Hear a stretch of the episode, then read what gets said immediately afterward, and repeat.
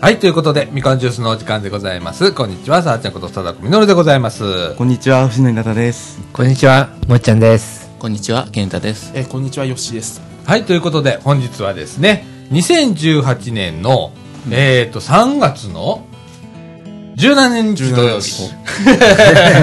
時刻の方は14時の11分という時間でございまして、はい。はい。いやいやいや、今日は暖かくなりました。早いですね。早いね。早いですねあ、確かに、確かに、確かに。思いのほかなんか掃除時にみんな早くいたみたいな。なんかね、今日はいろいろ。というのもね、まあ、あのー本日はですね、えっ、と、JR の掃除時駅が開業したとはい。いうことで、か私はもう朝9時過ぎから行っておりまして、あ早いですね。なんか式典が9時半から始まるとかっていうのがあって、で、イベントが11時から。イベント11時からでした。うん、で式典が9時半からだったんで、とりあえず9時半に間に合うように行くかっつって、え行ってで式典見てああみたいな感じで。で11時ぐらいまで行ったかな、で11時ぐらいにも帰ってきましたけどね、はい。イベント始まると同時に帰ってくるみたいな 感じで帰ってきたんですけれどもすんごい人でした、すごい人でしたね。ね。なんか、あの、JR 掃除時駅って言ったら、うん。あの、大阪だけじゃなくて、うん。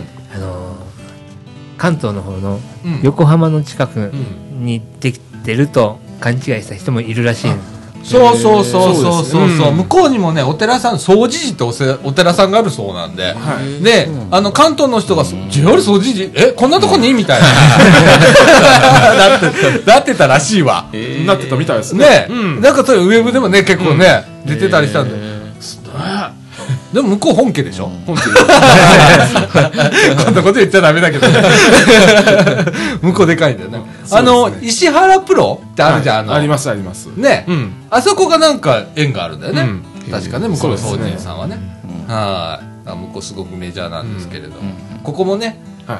今日はなんか、えーそれに、あの、準じて、あの、包丁祭り？包丁、包丁式。包丁式うんがあったり、ね、御会、御会長？ご会長。あったりだとか、なんかね、なんかすごいですね。なんか、これだけ掃除に人がいるのは初めて見ました。はい。いや、今日はね、もうそういう話、今はい今全部言うとこだったわ。今日そういう話とかね、はいえーもう、あの、あんまりネタないんで、えーもう、そうですねはい。そう、掃除時祭りと。もうなんかでも今日は祭りですから。うん、そんな感じであ やっていきたいと思います。はい、ということで、みかんジュース、この放送は NPO 法人三島コミュニティアクションネットワークみかんの提供でお送りいたします。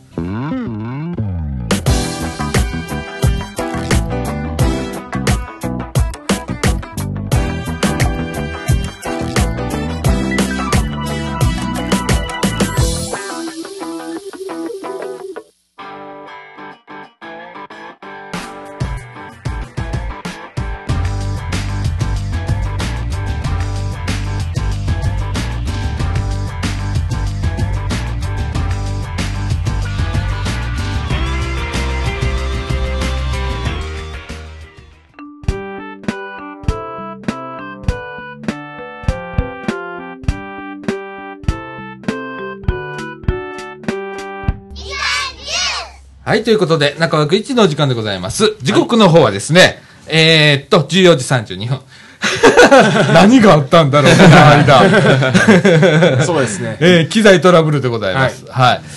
えー、ということで、えー、本日ですね、JR の掃除寺駅がはい、無事開業と。無事開業しましたね。ね。はい。えー、ほんとね。行った人はーい。あ、3人。5人中3人。はい。あーね。そうですね。あーすごい人だったね。300人、400人はいましたね。はいたね、うん俺いた時はもっといたんだけどね。えっとね、9時半からい記念式典がございまして、で、あの、結構堅苦しいやつね。はい。あの、テうんープカットしたりするやつね。うんがありまして、その時はすっげえいたのね。うんうん。で、えーっと、あれ何時ぐらいまでだったかな ?10 時半ぐらいまでかな、うん ?10 時ぐらいまでかな？記念式典があって。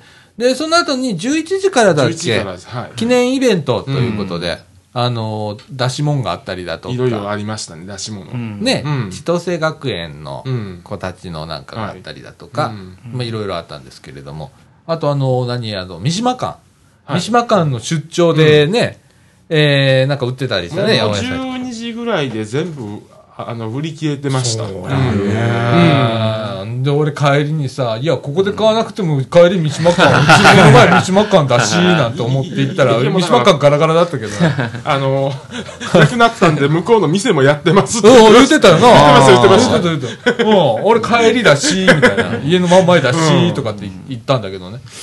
うん、ね、すごかったね。すごかったですね。スタンプとか、あの、入場券はまだ並んでるみたいです。マジね。さて、あの、これから、うん。あの、もう、即起こるようなうん。問題点ってなんか見つかりました？即はなかったかな。あのね、意外と、あの、こじんまりしてて、で、いい感じだった。あ、そうなんですか。うん。あのーそんな問題点なかったかなって思った、今回は。いろいろ俺気づくとこがある人なんだけどね。あ、まあね、言ったらね、券売機がね、うん、今日はまあ特別なんだけど、今日すっげえ並んでたのね。はい。で、普通の、あの、券売機が2台と、それから緑の券売機って言って、うんあの、特急券とかその中買えるやつね、が1台あるんだけど、その緑の券売機1台ってどうかなっていうような、はいちょっと今日、うん思ったかなっていう感じ。うん。うん。それ以外はまあ、そんなもんかな。あとね、あのーあ、すげえなと思ったのは、タッチパネルのディスプレイがあった。あのー改札の横に大きな、あのーディスプレイがあって、最近でも大きな駅とかありますよ、それ。大きな駅大阪駅とか大阪駅とかな？もありますもん。なあ、あれが掃除時駅にあるとは思う、時刻表が見れたりとか、そうです。うんいろんななんか案内が、地図とかね、見えたりするやつです。なあ、うわとか思って、かみさんも、あえ、掃除時期にこれあんの？みたいな。感じで。うん。うん。で、その緑の券売機ね、さっきの。もうなんか最新型でしたね。うん。はい。えーっと、まあ、新しい駅だからで、あれなんだけど、まあ、大きな駅でも、まあ、入ってるか入ってないかぐらいの、いあの、一番新しいやつが入ってるっていうことでした。あの、某業界人から、あのそういう解説がございまして、はいはい。あーお最先端のもの入れたなっていう感じでしたね。あとあのーコンコースのところに壁画があるんですけれども、壁画がね、半年に一回変わるらしいです。だからそれはなんか茨城市が、うん。まあ芸術に力入れましょうということで、半年に一回地元の方、誰が書くかは、そのうち決まるんだと思うんですけれども、えー変わるとうんいうことで、えあのパンでかいよね。でかいですあね。のパネルね。うん。あれ変わるんだって半年に。壁に一面ですもんね。ね。うん。うんゲルニカ風、ゲルニカ風、もっと、このちょっとよくわ、俺、うん絵がわかんないんだよ。なんて言うんだろうってわかんないんだけど、あの、ちょうどね、改札口を出たところ、真正面にその絵が見える。一番いい位置に見えるっていうね、絵なんで、非常にいい絵なんですけれども。はい。今回もだから地元の方が描かれたっていうことでございました。はい。あと売店が欲しいな。あいやなかったそれは思いましたね。売店欲しいですね、あそこまあに。、ねえ、本当あの、近くにコンビニが2店あるんですけれどもね。ちょっと欲しいですね、あのうん、駅の中にちょっと1点あればあれかなとも思った。うん。うんえっと、JR さんは何だっけ？JR はセブンイレブンです。セブンイレブン。うんうん。セブンイレブン。駅の中に欲しかったね。うんもう遅いか。もう遅いね。いや、まだわからないですよ。あ、そうか。うん。ああの、喫茶店はなかったんです。ないです。ないですか？あの、今ね、あの、ホッキンに店らしいもん店がないっていう状態。あうん。ないですね。で、まあ、数年以内に、うんロータリーは沿いに、えっ、と、商業棟が建つので、スーパーとなんかが入る、うん病院も入るみたいなこと、うんあの、ちょっと今言われてるんですけれども、それまでは何もないって何もない。ーちょっとあ出たら寂しいなっていう。うん、一番でかい建物何って言ったらマンションとフジテックいう状態。はい。うんバスが1時間に3本4本？うん。4本ぐらいですね。4本ぐらい。ね。昼間には来るっていう。昼間だけ。ねっていうね。そうなんですね。まあね、それぐらいかな。うんなんかね。まあ、うんまだ近鉄バスも阪急い茨城市駅初になると。ああ、そうだね。うん。あの、今までね、花園東和園っていうとこから、えっ、と、来るバスが途中総除寺を通ってたんですけれども、で、行き先が、え阪急茨城市とうん。JR の茨城駅だったのが、今回 JR 茨城駅がなくなると。なくなると。はい。うん。うん。でも、よく考えたら、そっか、いらねえわと思って。まあ駅まあが近くなりましたから。JR の駅そが。れはまあ、JR のとこ早いわと思って。乗った方が早いです。ピッて行くもんね。で、もともとあの、うん阪急茨城市駅経由の JR 茨城駅っていうのは本数少なかったんですよね。そうやな。平日にの限られた時間しかなくて、まあ、ほあの近鉄バス使う人は、まあ僕もたまに使うんですけど、うん。まああれ使う人はほとんど阪急の茨城市駅に行くそうだね。感じかなっていう感じです。うん。俺もね、昔あの、東太田住んでたんで、はい。よくあのバス使ってたのうね。ん。うん。だけど JR まで行ったことはなかった。あんまりないんですよね。ないよね、それはね。うん。あ、まあ、じゃあしゃあないか、みたいな感じではあるんですけれどもね。はい。あと、まあ、ちなみに、まあ、あの皆さんご存知の通り、はい JR 掃除実況は普通しか止まらないという感じですかね普通。しか止まらないけど、1時間8本止まります。8多いな8本ありますか？本あります。8本です。十分ですよ。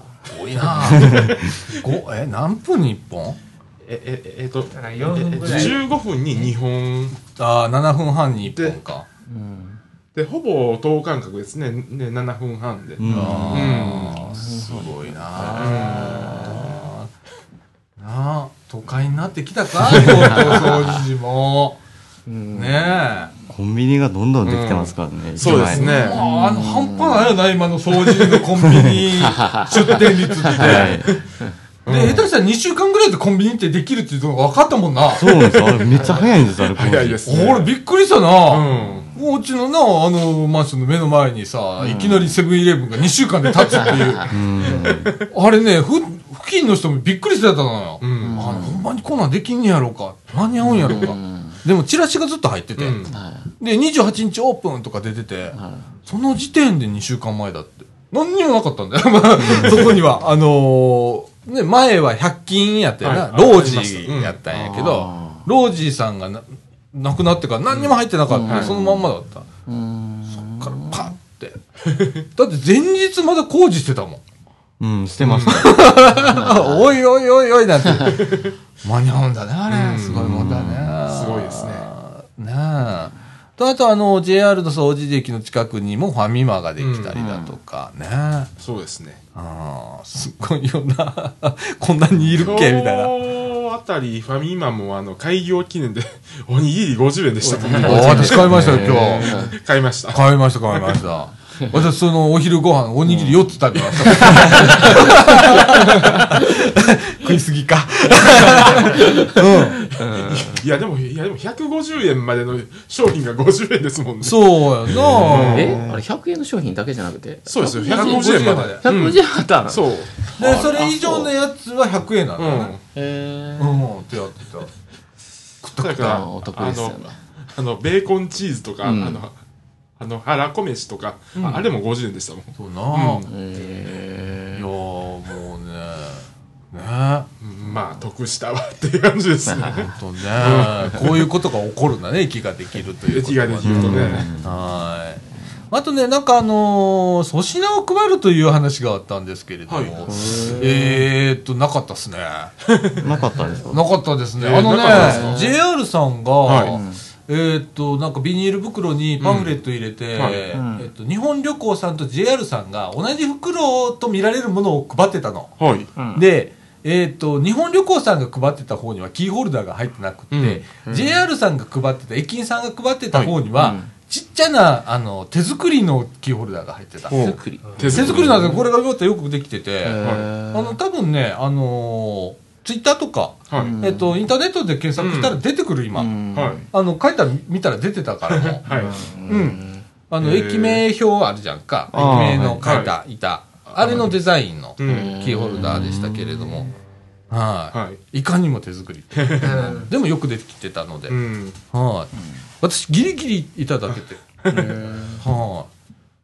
でもだ大体みんな、あれ入ってることすら気づかない人いるんじゃね？っていう感あじ。うん。もうほんまちっちゃいやつですね、そしたら。そうだ、これぐらいの。ああ。これぐらいの結構でもでかいな。うん。うん。でございますけれどもね。裏は切符のデザインでしたね。ちょっとリアルなやつ。これですね。ああ、そうそう、それがね、裏っ側。うんツイッター見たら、あの、あありました。載で、ってました。表側がうん駅名表。っ駅名表ええ。あいいじゃないですか、これ。ていうやつね。でもなんか手作りっぽいですね。手作りっぽいね。ちなみに昔ね、俺ね、それを作りかけて、そのキットだけ買って置いてあるの、家。これなんか使えるなと思って買ったことあるんだけどね。うん。っていうのが、まあ、うん。あったぐらいかな。ああの、ああの、それで、これがスああのスタンプの色紙っていうか、あの、紙です。あそうなんですよ。今日ね、あのー開業記念ということで、開スタンプの台紙をうん、あの、配布してて、それもすごい列だったんですけれども。なんか、12時ぐらいで、で、2、30分待ちでしたもん。ほんま。スタンプ。2、30分。降りた時へ行ってポンとは押せたんだけどね。結構並んでまししたもんね。並んでましたね9。時、10時ぐらいは。ね。人の圧で跳ね返されたもん。やめ、あかんあかんあかん。俺どこまでも後ろずっと並んでたから、もうあかんわって思っていや、。マジでね。うん。すごい人だったよね。すごい人でしたよ。入場券と。入場券となうん。券売機3台しかねえからさ、その、そのうちの1台が緑の券売機だからさ。そうですね。まあ、すごい、切符買うのにもすごい並ぶ並ぶみたいな。ねえ。はい。ああ。いや、あのーほれ、最近さ、1個か使う人多いじゃん。多いですね。ということは、まあ、切符買う人あんまりいないよね。まあ、チャージ機1台ぐらいあってもいいぐらいですもんね。いそうだね。うんで、まあ、持ってない人のために券売機は一応必要なんだけど、俺、緑の券売機はやっぱり2台いるわ。ここには。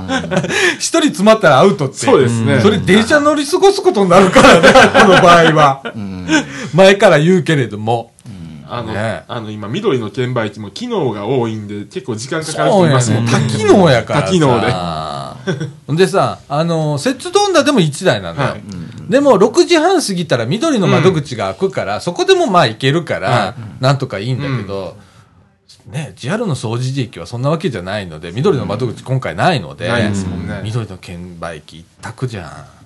切符の受け取り、インターネットでさ、ピピピってやったところで、受け取りに時間かかっちゃダメなのよ。っていう感じじゃん。ね そうですね。え。あのうんー、120円って一番安い、安いやつですよね。うん。はい。で、120円のやつっていうのは、うん。それもあの緑の、あの緑の券売機？だけでしか買えない。うんうん、普通の切符は普通の券売、今まで通りの券売機が今まで通りの2台あるんだけどね。あ、はい。うん。緑の券売機っていうのが1台あって、それは緑の窓口の代わりになるようなうん券売機なの。だから特急券とか買うんですね、その緑の券売機が指定席券を変えたりだとかするのにすごい時間かかるんじゃん。どっからどこまで。も買えますしね。うん。ら一人一人がすっごい時間かかるのよ。あ、そうなんですか。うん。下手するとね、10分ぐらいその前に貼る人がおる。で、あの、うん。最近のはすごくて、お、オペレーターが、に繋がったりとかしますもんね。今日それでね、はい前の人がね、うん20分やらかしたね。ほんまにね、こんなとこで手続きしなくてもいいじゃんっていうことがあってね。はいでもそんな言えないじゃん。そのやったらいけないわけじゃないので。ないですもんね。うん。でもそうやってらっしゃって。でもすごいな、あれ。すごいですね。あのシステムな。うん向こうのオペレーターの顔も見えるし、で、何々を見せてくださいって言ったらさ、右側にさ、うんなんかあの、スキャナーみたいなのがあるんだよね。はいあそこへピッと置いたらそれが見えるとか、で、それを破棄してください。どううん。やって破棄すんのやろうと思ったら、はいその、えっ、と、スキャナーみたいなとこの奥に、はいポストみたいに、投函口があるの。はい。そこに入れてくださいって書いてある、いうことなんだけど、上からちょっとカメラがとら捉えてるのスキャナーだからさ。すごい。だから捨てたこともわかるから、うん。破棄してください。はい勉強なるであれ今日見てたら、古いやつは破棄してくださいとか。い。うん。こんなことなってんだ、とかって。すごいですね。もうなんか、ほんまに窓口みたいになってます。そう、でもさ、それがさ、きっと人をいらなくしていくシステムなんだよ、と思って。ね。うん、うん。今日見てたんだけどな、あこういうことか、と。機械が取って変わるってこういうことかっていうね。うん。でそれで何箇所か一人で行けますもんね。そうやね。だから今回、まあ、JR 掃除駅がどうなるかっていうのは、もうちょっと経たないとわかんないんだけど、もしかしたら、えっ、と、一人オペレーション、うん。駅員さん一人っていうパターンと、それから、えっ、と、もしかしたら、朝晩が人がいなくなる可能性も、うん無人駅になるっていう可能性が。まあ、早朝ぐらいです。ちょ早早朝夜はいなくなる可能性あるよね。ね平日は朝とか絶対いりますもん、あそこも。そうやな。うんだから通勤時はいるんだけど、始発とか、うん掃除地駅、阪急の掃除駅ですらそうじゃん、今。うん。だから、ああいう形になっていくかなと思って。それぐらいのあの、あれがあった。あの、うんカメラが。うん。防犯カメラがあちこちにあったから、あそういうことか、うんって思って見てた。あの、特急券ってね、はい。あのー電車の中では買えない買えるんですよね。一応買えるんだけど、勧められはしない。うんうん買ってから乗って、乗るっていう決まりになってるから。うんあ、そうですか。うん。えっと、あのあのーそういう、そういうあのじ事故みたいなものがあったから、買えなくて、あの乗りましたって言ったら、あ、そうですかって言って、こうん、事故は関係ないんだけど、うん、と、まあ、買えないことはないんだけど、よ規則では買って乗るっていう、うん。特急券を買わないと特急は乗れませんよっていうことになってるんで、うん。まあだから例えば、あの、仕事とかで急に乗らないといけないって時に、あの、もう切符買う時間もないって時に、とりあえず乗って、あの、車内で買うっていうのはあります。うん。それはそれはできます。特例でね。そういう、うんそういうことで言ってる。んです。ああ、特例だからね、ううん。決まりでは、本当の決まりではアウトなんだよ。私は関係、もう本当にそんな、ああ、わかるわかるわかるわかる。そういうふうな場,、うん場面に、あの、会うのは絶対ないんで、うんいいいいんですけど、うん。ね、忙しい方はすごく、で特例でやってくれてることなんでね。はい。まあでも、ああの駅ができると、あああの、乗り換えなしで大阪まで行けたりしますもんね。阪急だと特急に乗り換えたりあしないと先着っていうか時間が早くならないんですそうだね。うん今回、あの、JR の掃除駅から大阪駅って何分ぐらいですか？えーっと、今回20分、?20 分？ちょうど20分です。うん。えーっと、掃除時から梅田、阪急で行って梅田までは何分？えーっと、特急乗り換えると19分うんかそれぐらい。ああ。まあ、まあ同じぐらいですまあ、ね。普通電車乗ると、ちょっと待たないといけないですよあね。うんあ、東急で17分で、えーだから普通乗り換えて、20分ぐらいか20 23分とか、まあそれぐらい。あほんなら同じぐらいな同じぐらいですまね。あ、そんな大差ないぐらい。うん。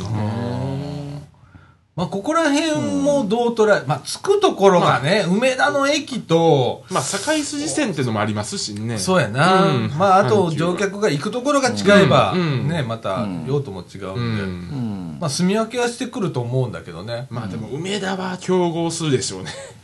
そうや梅田な。は。うん。でも俺、ヨドバシカメラ行くのどっち乗るかな？一緒か。一緒ですね。一緒か。一緒ですね。まあ、どっちも、ヨドバシは一緒ですねどっちもヨドバシまで歩きますから。あそうだね。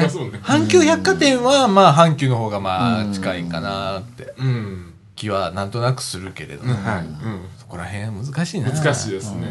なあ、あとは好みだねう。ん。うん。うん。まあだから今まであの、あの、セット飛んだと飛んだの選択とかと同じような選択をそうやな。迫られることに。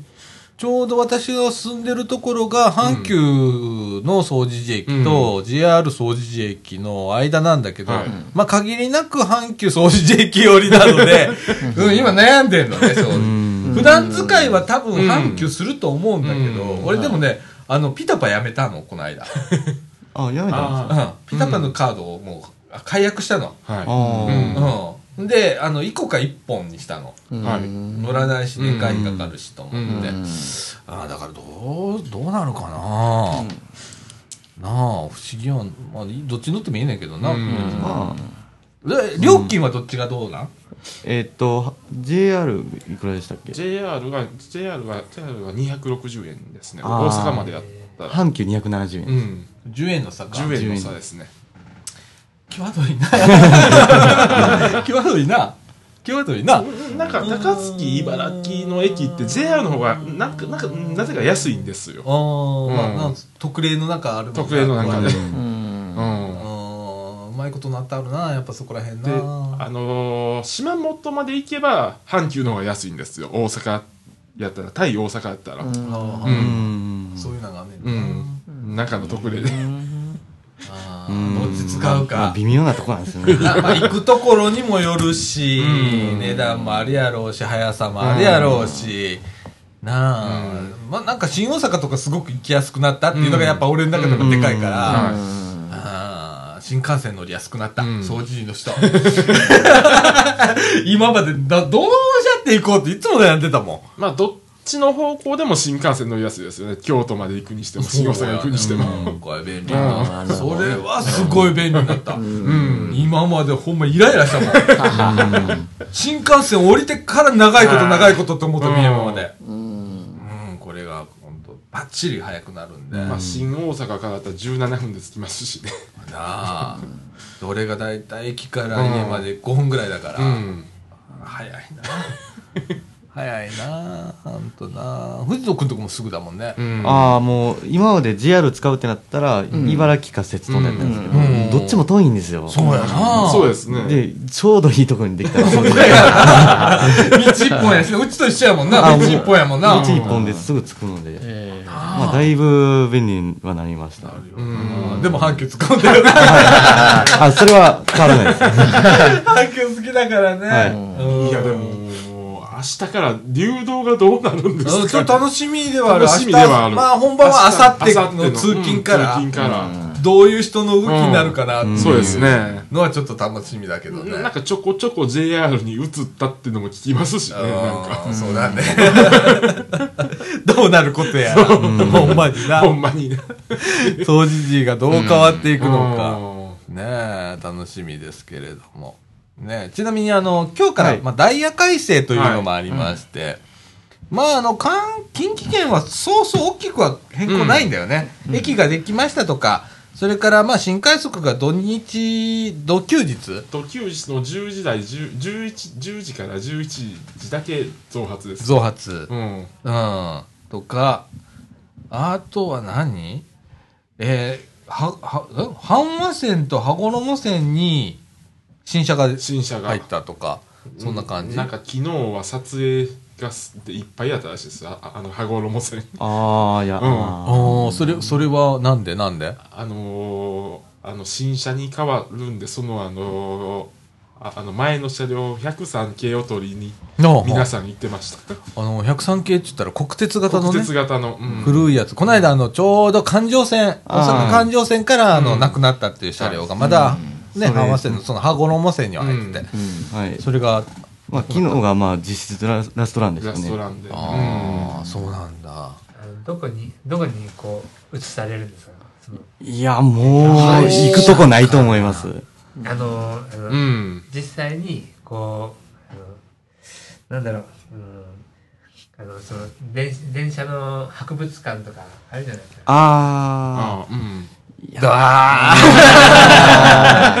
もうね、博物館にもあったりすんでやんか。うん。同じ車両が。あありますね、うん。だからね、あー今回の車両は廃車かなと思うな。かな。うん。他継先もあんまりないね。あないですね。もうであの JR の視線ってほとんどもう103系でいろんなとこいる知ってるんで。あのまだ残ってる201はなんかあの大阪東線に行くって噂が、あるんや。うん、あ環状線のあまり。環状線のやつは、うん、でーまだ使えますか？まだ使まだ使いますよ。もう奈良とかまだ国鉄車はまんまいますよ。なんかさ、噂によると、はい。阪和線で使ってた205系っていうやつはい。が、奈良線に行くって？みたいですね。もう行ってますね、今日から。ほんま。もうあのえなえっと所属先いろいろはい。あの転々としてたんですけど、あの最近。うわーっと思って、また使いますか？使うう。ちですよあ、そこら辺の貧富の差みたいなのあるよね。あー。線区の貧富の差。うんそうですね、えっと、草津線と、うん。はい。奈良線と、湖西線もそうだし、結構なんか、お風呂来てんじゃ。うん。ん来てますね、まあ、湖西線はまだ新快速 があるよな。が。まあこの辺と同じ車両なんであれですけど、普通電車ってなったら線も221でほぼ。うん221ですね、奈良はほぼ221 223があああの直通快速かなんかで入るぐらいで、あ223ってさあの入れへんわ。えっとそれだいぶもうもう前の話207ですよもうもうだからこの辺あの京都線走ってる普通電車。普通電車が走る、がまあ直通快速で入るうん。ぐらいぐらいです。なあ、うん。あとなんか桜井線だとかさえーっとあとどこだ？和歌山線。とか、はい。っていうのも結構古いのが残ってたり、あと規制線とかうね、ん。ああまだそのさっき言った103系のなんかそうです。うん。親戚じゃないですけど。なあ、まあ。国鉄のやつがまた、うん。ワンワン言うて走ってるやん、ほぼ同世代ぐらいの車両がまだ。そうですね。なあ。いやー使うね。いや JR 西日本は。れやっぱやっぱお金ねえんだな、あっこらへんそれ考えたらでも環状線はどんどん入れてますね新車をそうやなまあ、あともうちょっと201系が残ってるけど、まああれもうすぐなくなるすぐなくなりますね。うん。もうあれ。もう京橋駅でホームドアつけるのが決まったみたいで、うん。うん。まあそれまでにはもう置き換えられるかなああそうかそうか、って感じもうね。そういうことになるか、あの電車がね、はい。まあ1両だけあの今まであのつなつなげなかったところを1両だけつなげて長く長くしたらあの結構人があの楽に入れるようになるんじゃないかなと思うんですいいよあの1両ね、うん。うんと今まであの、2両でやってたやつのうん。1両をうん。あの取り除くんですよね。取り除く？取り除くそこのその電車の、あの車両としてね、うん。いあのそのなんて言えばいいんでしょうかねこれは。説明難しいよな、うん。うん、確かに難しい難しい。一両をうん一両。残して、うん。でどっかに合体させて、で人間があの入りやすくもうもうちょっとこう、多くの人が入りやすく。一両足してもうちょっと乗れるようにとかいうこと。うん、そうだね。もうだいぶしてきたね今まで、だいぶねもうあのね例えばね新快速ってあるじゃん、うん。はい。ここで走ってる新快速って、はい。昔ね俺の記憶する限り一番短い時6両だったの、うん。それがえっと7両いう時あったね。7新両快速7両8両。9両。もあった。9両もあったよね、10両もあった。で10両12両までいった。やってんねんやるところは、で今新快速ほぼ12両ですもんね。だね、ってなったり。すごそういうのやってんだけど、だから時間帯によって6両にしたり、12両にしたりとか9両にしたりっていうのはやってはる。うん、ということは、うん。まだこれからもあの活躍する場が残ってるかもしれない。古いやつ？うん。うん、すうん、あの取り除こうとしているものが、うん。まだ他のところで使える可能性はそれはない、うん。ないんですよ。それははつなげられないの、うん。うんあそうなんですか？形式が新しいやつと古い形式がつなぐことはできないので、性能が違うのでね、もう20年とか30年とかもう世代が離れてる車両同士はちょっと難しい、うん。ね。うん。多分ね学校学校になると思う。わかる？はい。うんうんうんだからまあ、ね、まあ京都線の快速やってるんですけどねそれ。古い方に性能を合わせてっていうのはやってんだけどね。10年以上離れてる、うん。世代離れてる車両をつなげたり、うん。やってるんですけど、ねえでも103系とかちょっと無理だね。もうもう次元が違う次元が違うからね。速さについていけないですね。ああそうそういう感じです、そうそう。なんかね、すっごい技術的に難しいらしいわ。うん。ねえいろいろそうで。すねめちゃくちゃなんか JR ってさ、そこら辺頑張ってさ、古いのをもう一生懸命使ってんじゃん。まだそこまで使いますかとか。なあ、新形式出ても、古い形式がまだ残ってるから、うん。それを並結、さっき言ってたやつね。それをくっつけなきゃいけないから、新しいやつの性能をここまで使うことにしようっつって、性能下げて使うっていう例があるぐらい。すごいっしょ。えあの221なんてトイレが変わりましたもんね。はあ、トイレ？あの トイレの話？あのトイレが洋式になりますよもんああ本当。そう和式やったあよかった。221よかった、うん私和式があの 苦手なの、うん。うん。でもこの辺はまだ更新されてないの。うん。いくらでもいます、いくらでもいますけど、う。ん。あ、たまに来るんですよ更新されたの。あほん。ま、うんえ223とかあの新快速で使われてる車両はもう洋式。洋式です。洋式。でも223のうん。あの、最初の世代は和式です、まだ。あ、そうなんや。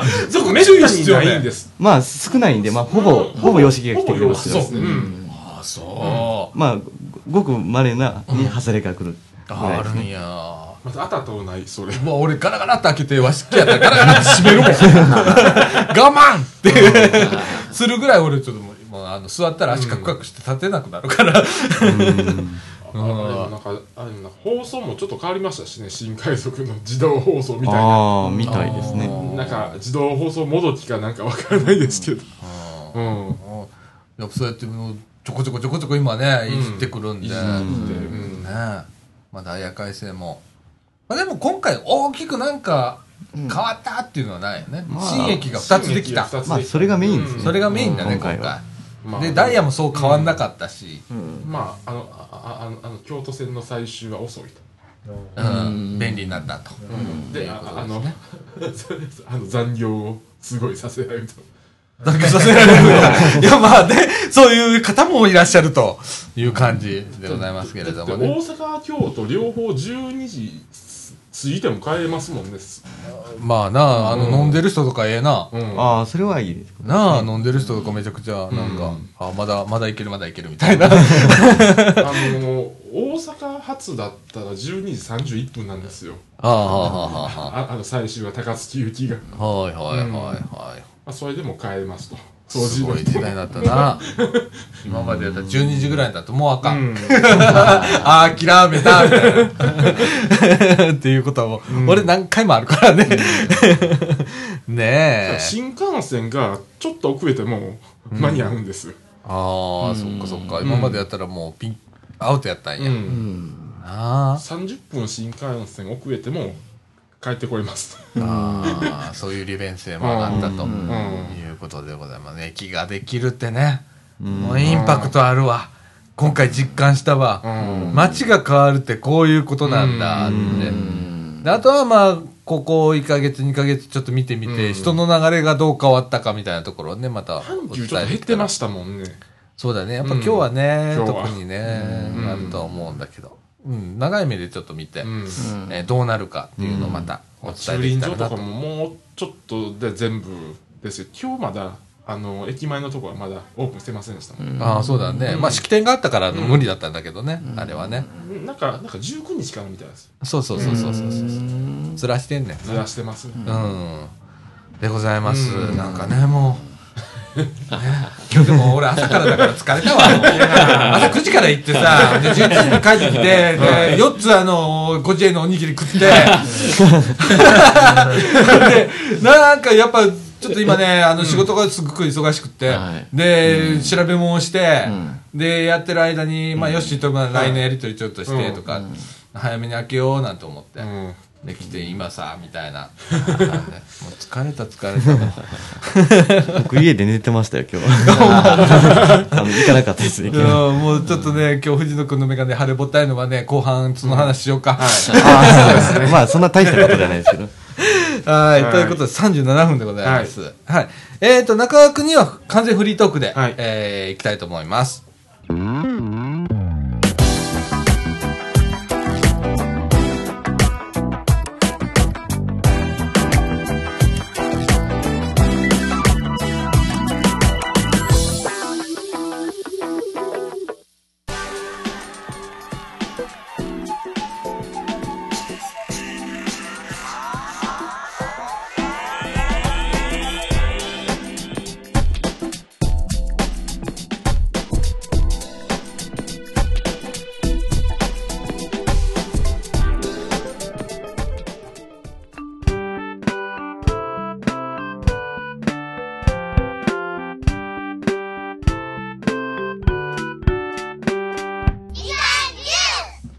はい、ということで、中川国のお時間でございます。時刻の方は15時17分になりました。はい。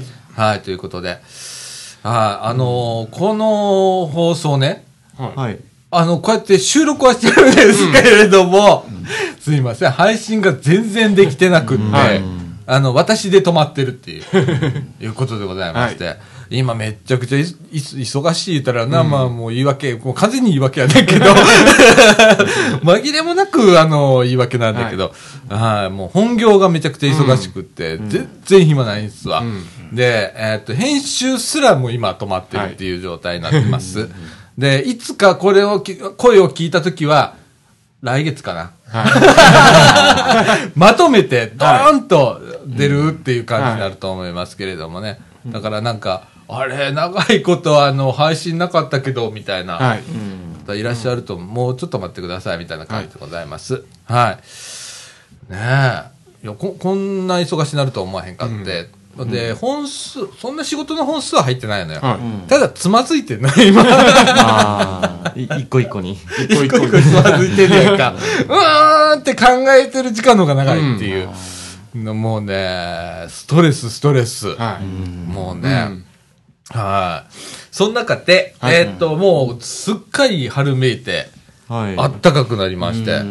もう桜とかうう梅とか言ってますもん。そうやね、でね、私この忙しい時に、ちょっと実家から呼び出しがあって、うん。はい。で、白浜行ってきたわけなんですよ。えっと、3日間うん。行ったんですけれども、ちょうどい行った日がですね、今日みたいにめっちゃくちゃ晴れてて、はで、梅が満開やって、で、ちょうど、あの、みなべっていうところが。みなめ梅林があったり、それから田辺にも田辺梅林っていう梅の林があるんだけど、その梅林が、えっと、無料公開してる日でね、へえ。えもう他府県ナンバーいっぱい。うん。うん。この時期って、まあ言ったら、紀南の方、うん和歌山の南の方ってオフシーズンなんで観光客そんないないんだけど、やっぱ梅の時は来るね。もう海といえば和歌山ですもんね。梅といえば和歌山。あの高速走っててね、うん白い、あのー山が見える。梅だーみたいな。全部梅だーみたいな感じだった。あこんなん初めてで、うん。もう十数年、ね、白浜通ってるけど、うんうん。あこの時期初めてかも、みたいな感じで、満開でした。めっちゃ暖かかって、で、暖かいっていうか暑かったの。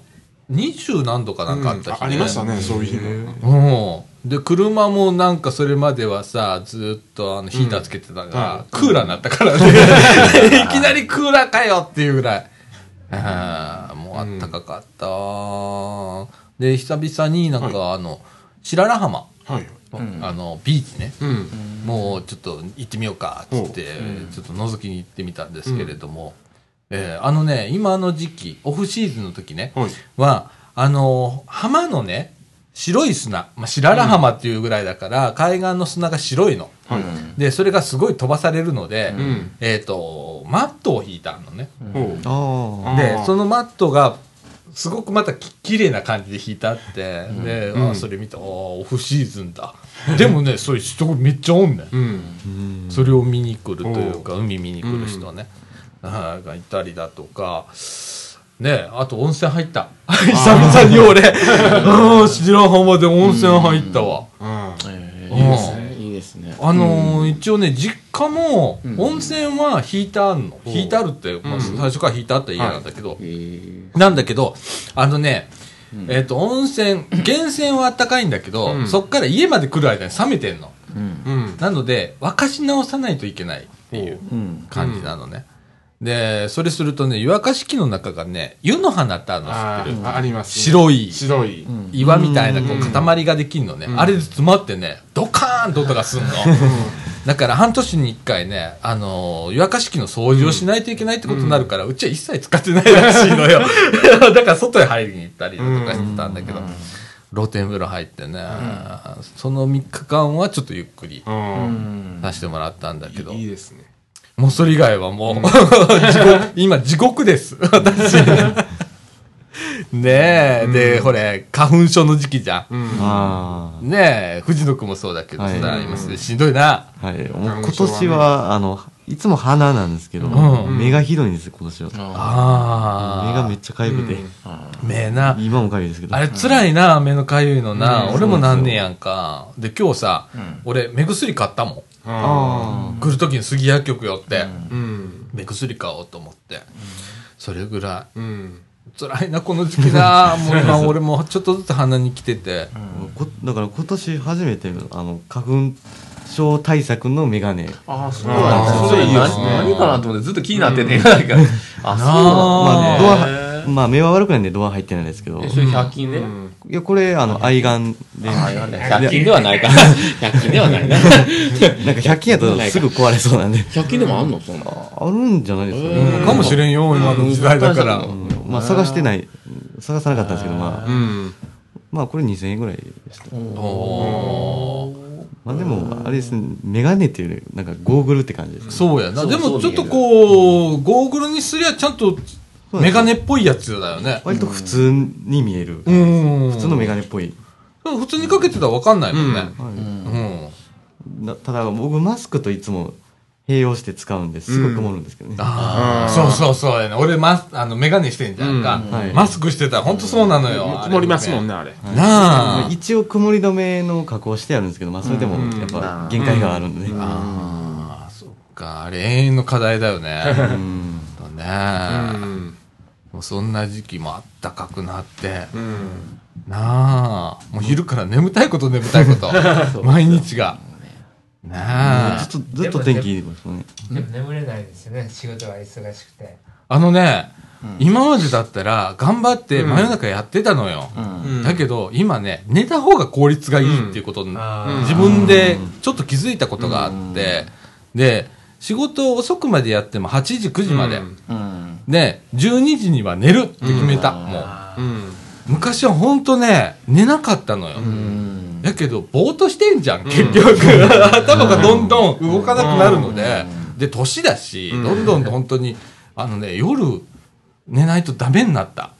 うん。もっちゃんね、俺ほとんど一緒だから、もっちゃんの方が一個上なぐらいじゃんか。はいだからあんまり変わんないからわかると思うけど、夜あんまり遅くまで起きれなくない今？あそうですね そうなるんだ。そうだよ。へそうだよ。花粉症でねうん。目がかゆいなと思う時はもうこれは寝ろっていうことやなと花思って粉症ね。あ寝たら寝て起きたらうん。もう目のかゆみは取れてるんでああ、もう寝ろと。もうそもう正解正解。でも7時ぐらいにちょっと寝たら、1時間とか寝たら寝れなくないですか？うん。あれね、なんかね、やっぱ、こう、昼寝もそうなんだけど、うん昼寝もあんまり長い時間やっちゃいけないんだって。うんあうん。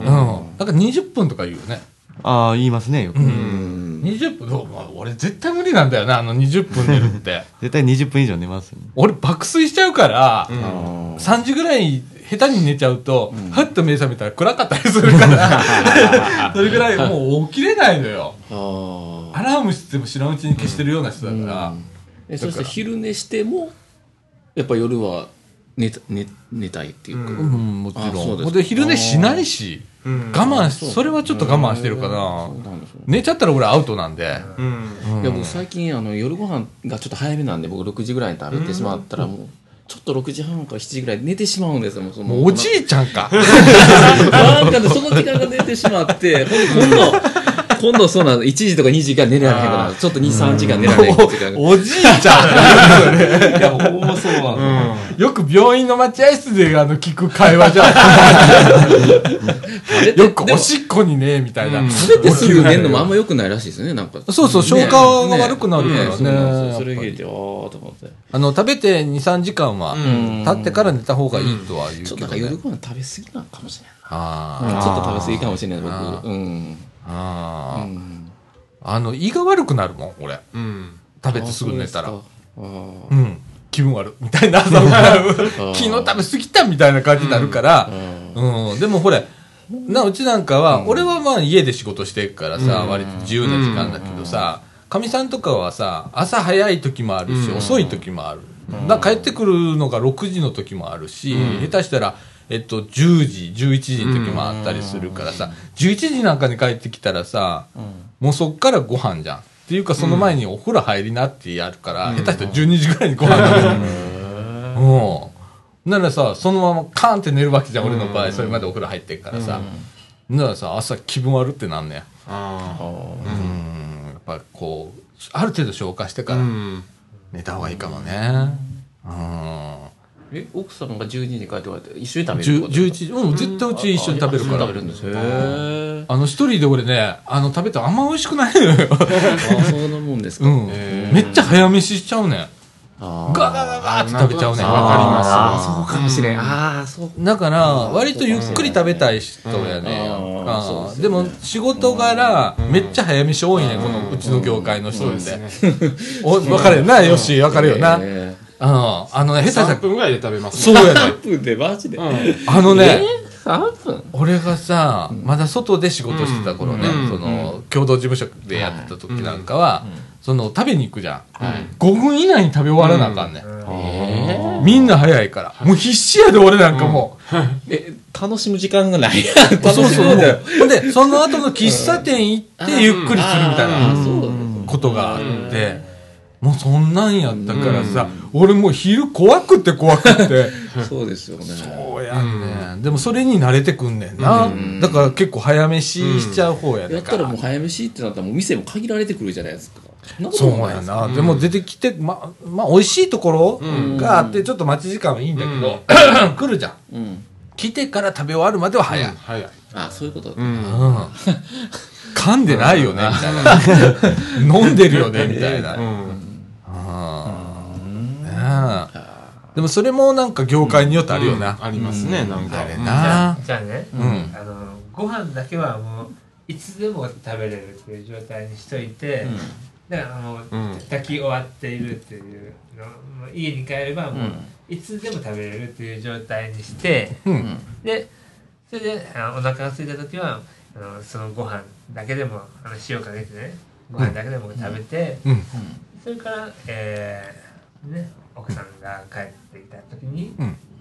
おかずをなんか作ってもらって、うんおかずだけ食べる。しないしないしない、一緒に一緒に。帰ってきたら作らん作ります？作らん作っておいたらね 休みの日とかに、あそうなんですああ作りあ作り置きとか、うんほんでさ冷凍とかしてね、うん。まあこれ、まあ言っても大丈夫だと思うんだけど、その、ん普通だったらさ、まあ土日が休みだったりするじゃんか。うちのかみさん不定期だからさ、えっ、と、2日行って休み、3日行って休みみたいな感じの人だから、そうなったらさ、休みの時に作るの？ああそうなんですね、とか下準備だけしといて、あと焼くだけ、揚げるだけみたいな感じになって。あとほんならご飯だけでいいわけ。うん。炊きゃいいだけだかーなら、るほど。っていう工夫をしてはる。へー。えへななななんかわしいですね。え、何？いやあのあのねあの仕事が忙しいのに、うん。あの旦那さんのご飯もそうやね、一生懸命頑張ってくれてんねん。なかなかな、だから、献立考えるの大変だし。うん。ああそうでしょうね。でね。なあ。初めて食べる時は二人で食べたいなっていう気持ちがこうわーっと起こってくるんですよね、まあね。うん。うん。ね。いつでも食べていいですよってあの奥さんは言ってるんでしょ？うん。で、だけど私はもう奥さんと一緒に食べたいんだと思って、うん一緒に食べるんでしょ、あなんかね、あの、一人で食べるのが苦手やねんな。ううん。だから、寂しがりやねんな、きっとな。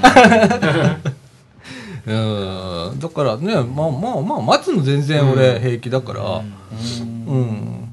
まあ、いっか、みたいな感じ。藤野君もそんな時代が来るからね。来るんですかね。来るよ来るよ来るよ。来るよ来るよ。来たらコロッと変わるからね。いろんなものがコロッと変わったりするからね。怖いっすね。味覚が変わったりするから味覚が変わったりするますよね味が変わんねん味変わりますよああのねうん。あのね、俺ね、食べれるもんが増えたし、あまあ、もともと好き嫌いはそんなない人なんだけど、でも、すごく食べ、いろんなもの食べれるようになったし、うん。あのね、最初はね、何でも醤油かけたり、塩かけたりしてた人やねんけど、あかみさん、まあ、京都方面の人だから、味が薄いのよ。うん。で、今、実家のご飯食べたら濃いって思う。うん。へえそんな違うんだ辛っと思う。辛っと割るとかと思ってるけど、それぐらい、うんなんか薄いのになれる。そんなもんなんだって、でも。うんへね。だからまあ逆の人もいるかもしんないよね。あ。ああ、そうですうね。ん。まあ年齢ってのもあるんじゃないですかね。あ、値段もあると思う。食べれるもん変わってくるやろうな、年代によってな。うちらまだこれ、お年寄りだから、うちら。もうね、50、神さん50過ぎてし、ってなってくると、割とあの、何、郷土料理じゃないけど、田舎料理っぽいものが出たりだとか。へだから、いいですね。結構、な、何白あえとか、うん、若くねえな、俺、と思う時が。あるぐらい。えうん。ねえ。まあ皆さん、ね、うん。あの、まあ、かみさんできてか、まあね、あれ、もしかしたら恋人かもしれないけど、できてご飯作ってもらったら、あとかって、まあ美味しく感じるのよ。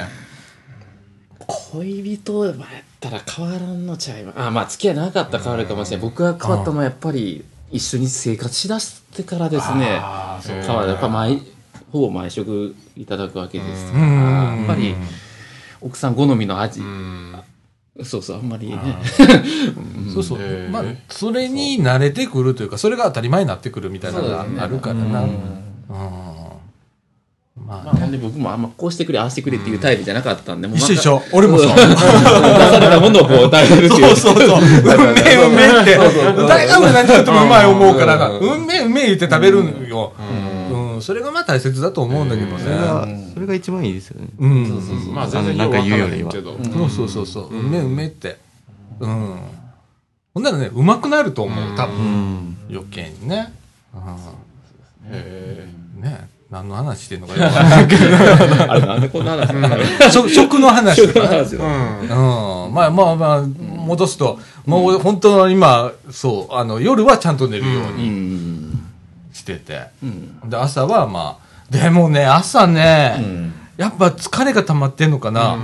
今ね、ちょっと遅くまで寝てるかな。8時とか9時ぐらいまで寝てるかもしれない。だから8時間9時間寝るのよ。え。覚醒しません？目覚めません 途中でなんかパッて目覚めたり昔あったんだけどね、悩み大きい頃はあったんだけどね、今ね、仕事の悩みしかないから、まあいいかなって思っちゃって。だってもう解決しないんだもんって思っちゃって。もう一生懸命頑張ってしとかって思うの、もう今。うん、調べてわかんないんだし、あとはメーカーに聞くが、つってメール出しといて、答え返ってこねえしとかって思って、じゃあ仕方ねえかみたいな。あの、しかも答えが英語とかそんな。そうそうそうそうそうそうそう。あそうか海外のあの、ま一応日本エンジニアですっていう日本語が明らかに変なやつが返ってきたりだとか、これ Google 翻訳かなんかで言ったよなみたいなやつで返ってきたりだとかするんだけど、で、マイクとか書いてあるやつ名前とかで、マイクさんなんだみたいな。あるよ。うん。えーうん、今もまさにあの、英語の仕事をやってるのね。うんうんうん、海外の人向けの通販サイトやってるんで、うんで、それに決済ってね、お金のやり取りがあんねんけど、その決済のシステムを組み込むのに、ちょっと今苦労してて、で、そこの決済会社とやり取りするんだけど、なんかね、朝メール出したらね、よ夜、遅に届くね、なんか。まあ、まあ時差もある。時差がね、そうそうそう、おっしゃる通り。時差があるからさ、向こうの時差考えて出した方がいいか、みたいな。ああなるほどいや、でもメールですからね。そこはもう大丈夫と思いますよ。まあな、うん。あそうか電話じゃないから。だから返事が返ってくるまでね、まあ、一応24時間から48時間の間には必ず返しますっていうサービスになってるから、まあ、帰ってくるんだけどね、話が進まねえの 進まねえの 本当にね、うん、あと通じねえの通じねえのっていうのもあるしな、がが画像を、うん。あのなんていうんですか？あのこの相手の顔を見ながら、ああビデオチャットみたいな形、うんうんそういうのがあったら、うん。うん結構あのあ今忙しいんですとかいうのも言いやすくなるじゃないですか。ああ、あのね、今ね、それを導入する動きがあるのよ、あちこちで。で、あの、メーカーさんのサポートでもそれを使えるようになってるところもある、あるはあるんだけどね、なんせ私が苦手でね、それで、こう、俺すっげえ格好して仕事してんのよ。家だから。相手スーツ着てんのにこっちパジャマとかね、あるからね。頭バサバサとかね、結構あったりすんねやんか。もうポテトチップス食べながら下手したら涙流してるとか、動かないとかっていう、そこ、そこのビデオチャットになっちゃうからさ。うん、でもね、流れはあるよ。流れありますね。なああるよな。あの、修理とかでも、ああの、チャットありますもん、ビデオチャット。ビデオチャットな。うん。あります、あります。あれ、すごいことになってきてるよな、だって、あの、画面の、サポートサイトの画面の右下に、そういうのが出てくるの、今からコンタクトしませんか？みたいなの出てくるんやんか。ピッと押したもんには、まあ、うちカメラついてないからいいんだけど、なあ、そんな時代になってきた。ああ。そうですね。うん、だから俺も仕事してる時に格好ちゃんとしよう。うん。家でやってるっていうのはね、そこら辺がダメになっちゃうんだよね。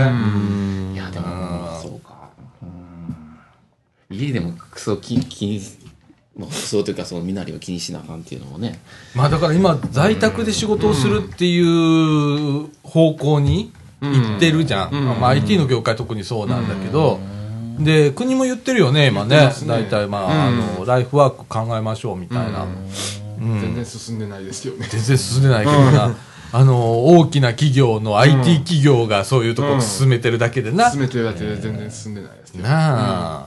でもちょっとずつなってくるんちゃうかな。あの、俺らの仕事できんじゃん、家でも。うんパソコンさえあれば。うんあとネットの回線さえあればなんとかなる業界はそういう人もいいと思うし、あとはね、けじめは必要。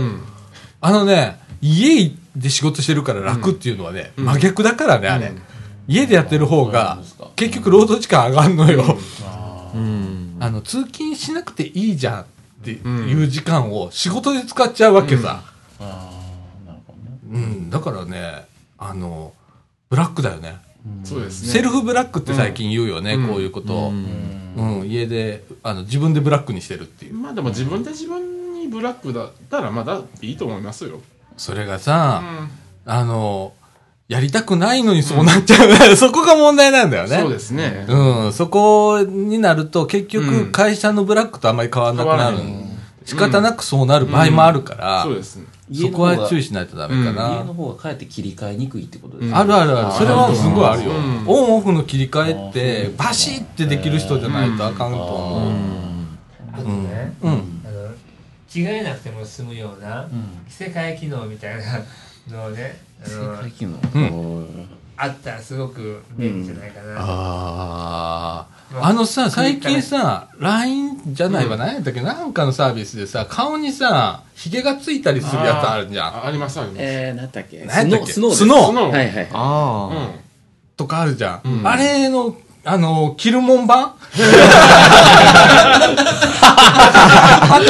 髪の毛な。俺髪の毛がさ、もうね、逆立ってる時あるから、バーシャーなってる時あるから、うん。あれさえスノーでやってくれたら、それでもいいですね。ほんなら、そうだね。それいいね。うんほんまスーツのスノーとかさ、真逆いったぞ、みたいな。立体感ないじゃないですか。イラストでええよ、もう隠せるんだったら。むしろ顔だけ浮きますよ。相手から見たら隠してんのバレバレですよそれそれバレバレですやんけそれは隠してるよなーいうやつ。俺もその手でいいよ。ああ、もうまあでも見せるよ隠した方がうん。そりゃそうまだそうですそうだまだよ。いいでしょとスウェットの上家下を って感じだからあまあ在在宅ワークは本当そういうことです。そういう苦労もある。よく楽って言われるんだけど、あと自由でいいじゃんとかって言われるんだけど、自由は自由よ。自由は自由なんだけど、その自由をちゃんと管理できないとダメっていう。そう考えるとトレーダーの人とかもっとき、ね、精神的にトレーダーの人っているじゃないですか。家でこうトレーダーされてる方とかも、うん。うん。大変やと思うねねトレーダーやってる人と俺らの仕事ってあんまり変わらへんと思うね。うん。そういった意味では。ずーっと画面見てさ、あずーっとどういう風な動きになってるとかっていうことやんか。なあ、大変やと思うわ、ほんまに。でもこれもう30年やってるからさ、俺普通の仇の世界が分からへん人やから、逆に。うん、会社行って、タイムスタンプをして、で、みんなと打ち合わせして、仕事して、また会議が入ってとかって、それもすごいオンオフじゃん。会議、ーうん仕事、会議仕事みたいな。俺、俺それできへんもん。うん。そうかあそうですねうん、あっちすごいと思う。うん。そういう、こう、力持ってはる人っていうかね、すごいなと思うわ。まあ、でも学校生活ってそんな感じじゃないですか。そ野君ってまだアルバイト経験とかはない、アルバイトないんですね。あないねんなまだ、あそっか。そうなんだ。ああ、ん。面白いね。アルバイト俺 ちょうど藤野くんぐらいの時に俺、餅つきのバイトをしてた。あのね、スーパーの前とかでさ、はいあのお餅とかいろんなもん売ってる時あるじゃんか。でうちは実演販売っていうのがあって、うん。お餅屋さんの実演販売がっていうバイトがあって、で、ひたすら店の前で餅をつくっていうアルバイトがあって、へもう最初ね、そんなつけないのよ、もう。体がバッキバキになって。で、俺、ひと夏ずっとやってたんだけど、あの、卒業するとき、卒業じゃないわ、その休みが終わるときに、すっごい筋肉マンになってたのよ。え餅つき夏？夏にやんの？夏に餅つきだってさ、冬はほっとっても売れるんだもん。あうあそういうことね。あ夏売れないから実演販売するあわけさ。ーなるほど。スーパーの店頭、点々とあちこち行くわけ。で、そこでもう、日中ずっとつくの。で、おなんか、普通についてては面白くないから、って言われるの。で、ちょっとこう、あの、キネあるじゃん。打つ方。それを振りかぶった時に、上で、キネをくるくるっと回してつくとか、あっていうことを教えられたりだとか、するわけさ。練習朝早めに行ってさせられたりだとかして、まあそれ楽しかったんだけどね、結局は。うん。でもね、その時にね、俺ね、思ったの。今でも俺結構おばあちゃんと喋るの好きじゃん、俺。その時もね、おばあちゃんと喋るの好きだったんだよ。高校でっから。だからネット販売好きなのよ。そのスーパーとかの。うんおばあちゃんと喋り込んだりね。買ってくれるんじゃん。だからすごく。うん。アルバイト面白かった。あとあの、計測。あの、よくほれ、えっと、道路とかでさ、棒持って立ってんじゃん。あ人いるじゃん。測量測量。うん測量のバイト。うん。棒を持って立つっていう。うん。あれ大変。あれも夏やったんだけど。うん。3回に日射病になった。うん。大変だったけどね。とか、あと何やったかな。あとあの、昔西部の地下でたこ焼きも焼いたし。うん。それぐらいかな。俺やったの。うん。あ、あとなんか、なんかやったな。なんか、あ、でもその頃から俺もう仕事してた。もう藤野くんの頃は、あの、学校へ行かなくって仕事してた。もう、あの、フリーランスやってた。学校も大事ですよそうやな、俺もそう思うね。学校もすっごい大切だと思う。うん。あの、勉強よりも、その、なんていうかな、人間の輪みたいな。あとか、そっちも大切かなと思って。あの、勉強で習うことも、まあ、大学行ってとか、習うこともすごい大切だと思うの。俺も、やっときゃよかったと思うこと山ほどあるんだけど、それよりはなんか、うん、人間との付き合い、うん、その時々のね、高校だったら高校なりの、こう、接し方だとか、うん。俺そこでいきなりもう社会出ちゃったから、なんかゲーム会社の人とし打ち合わせしてとかいうことやって、俺そこ抜けてんのよ。あだからなんかダメ。あ本当はあの今、もうアルバイトできたらいいなとは思うんですけど、まあ時間なかったり今するんで、まあまあそういう言い訳じゃないですけど、まあ自分の中での考えは、あの仕事はもうこれからいくらでもできるから、うん。がでも学校学校生活は今しかできないから、そっちに重きを置いてっていう言い訳を自分あーでもがで作ってるんですね。それも全然いいと思う。うん。あの、めっちゃ楽しんでほしいわ。うん学校のね、スクールライフをね、堪能してほしいね。まあ僕はスンって観察してる感じです。そういえばこの前家の近くで帰りに藤野くんとばったり会ったんですよ。びっくりしましたよ。ど どこで？えっとね、え忘れた？ああの高槻のやつ。そうそうそう、高槻の。あそううちの近くの。あそう業務用スーパーパって出たら、藤野くんがもう、えぇ、って出してるから、こんなとこ何してんの？って言って。そうそうそうそう。あああの日散歩してたんです。散歩？まあ 散歩でここまで来るか？と思まあって。自転車えいやあのまた別の日やったんかなと思って今。あ、ないないない、あの日、あの日。ああの日あの日だけ。ー、なあ。それまあ、どこで誰に会うか分からへんもん びっな。くりしました、ほんまに。で、えーあの、で、高槻のあの辺行ったら絶対誰かと会うんですよ。前もヨッシーと会って。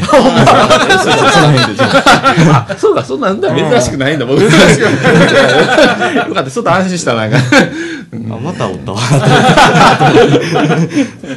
でもさ、あの、近所とか歩いてたら、声かけられたりしない？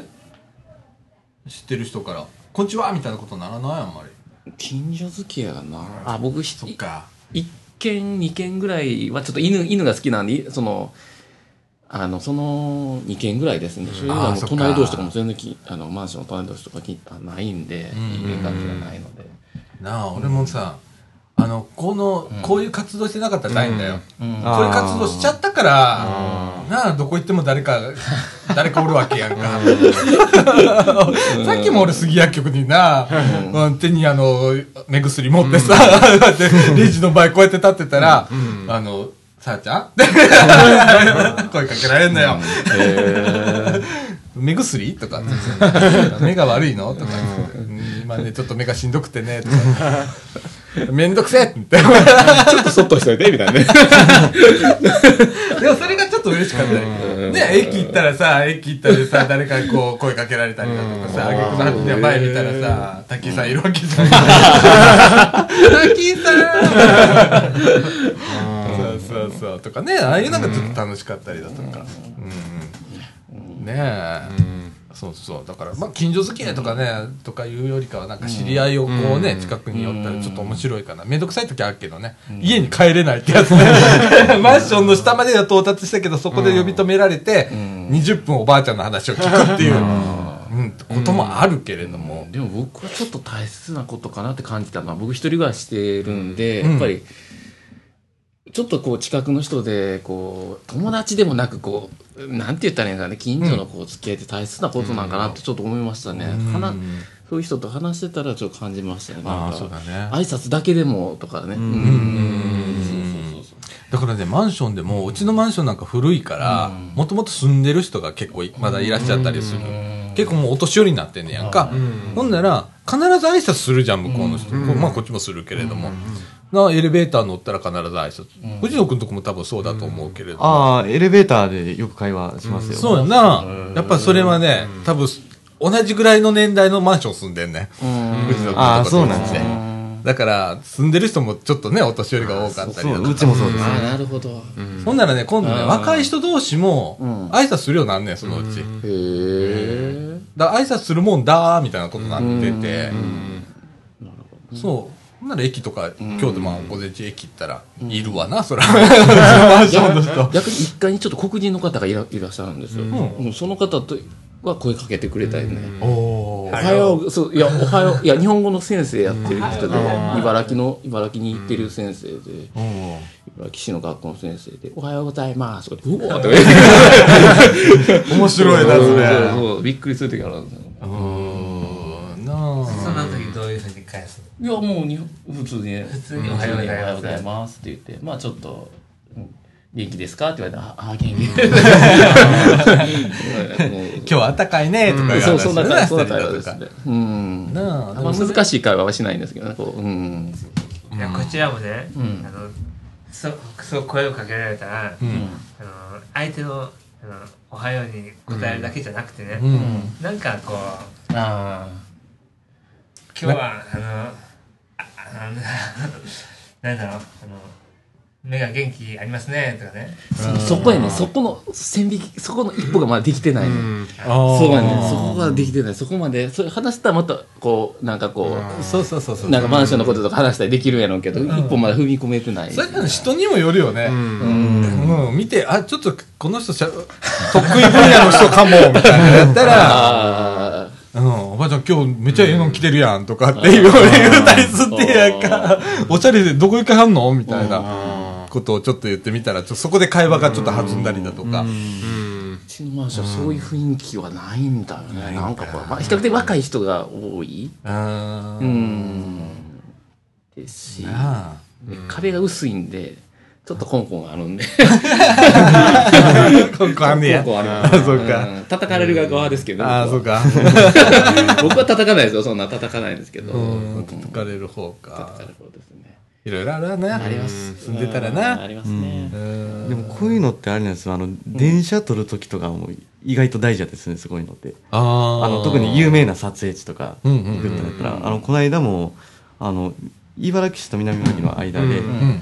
あのまあえっと夕焼け綺麗だったんで写真でも撮ろうかなと思って行ったらなんかやたら人いて、うん。あのまあまあそこそこまあ有名な撮影地なんですけど、うん。まあそんなに別にいつもいるようなうん。場所じゃないんですけど、これなんかいつもより人多いなと思って、うん。あの不思議になってあの、思わず聞いちゃったんですよ、あのあの今日ってなんか、なんかレアなやつ来るんですか？って聞いた、いしてまあいろいろ会話したりもします。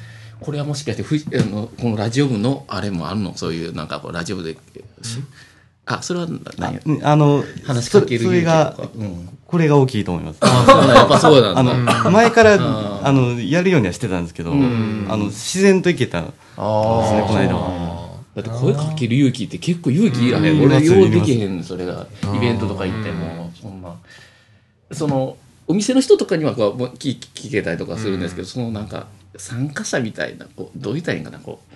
えでもなんかこう話しかけるのってすごく勇気がいる僕も前そうやったんで、でもあの先に、うん。あの場所を取ってる人がいたら「んすみません横失礼します」とか「おはようございます」とかぐらいは言ってたんですけど。でもちゃんと喋りかけたのは今回。あが初めてで。へなあ、そっから何が広がるか分からへんしな。そうですよね。うん。またそれが楽しかったりするもんな。ーそういうところじゃないと聞けへん話とかもあると思うんですよ、ああると思う、ねそこそういう人たち、ね、そういうそこでそれはいいと思うんですよね、俺結構それできてるのヨッシーのような気がすんねんけどな。そんなことない？反対逆にできてないと思う。でもいろんな人と会うてるようなイメージがあ思ってん。ねん。けど。るけど、なんか、さっきの話に戻るけど、近所付き合いがないんで、近所で知り合いに会わないんですよ。逆に遠くに行った方が知り合いに会うって変なパターン。あ、だからだからさ、でもさ、うん。遠くに行って知り合いを作れるっていう能力すごいじゃん。すごいと思います。言うたら、ほんまの縁もゆかりもないところから始まって、そっからコネクションを作っていくっていうのは、このラジオ部の中で一番ヨッシーができてるような気がする。うん。観言ったら日本観光地とかですよね。観光地とかでこそう仲良くなったうん。えすごいな。なあ、あと海外から来られた人とかな。そうそう。ええヨッシーすごいもんな、ワールドワイドやから。前、韓国の人案内したもん、新大新今宮で。そう、そういうことができる。新今宮はそうですねこれってな、俺はちょっとひ引くって言ったら変だけど、ちょっとこう抵抗があるじゃん。話通じるかなとか、言葉通じるかなとかって思ってできないんだけど。よし、そういうことができるってすごいなと向こう。も日本語うまかったから。ああ。それでそう。そこがね、やっぱりすごいとこ。だから僕行って新今宮のダイソーに一回派遣で行ったことあるんですけど、全然違うんですねこの辺のダえダイソーと、お客さん違くて、違う違うそう。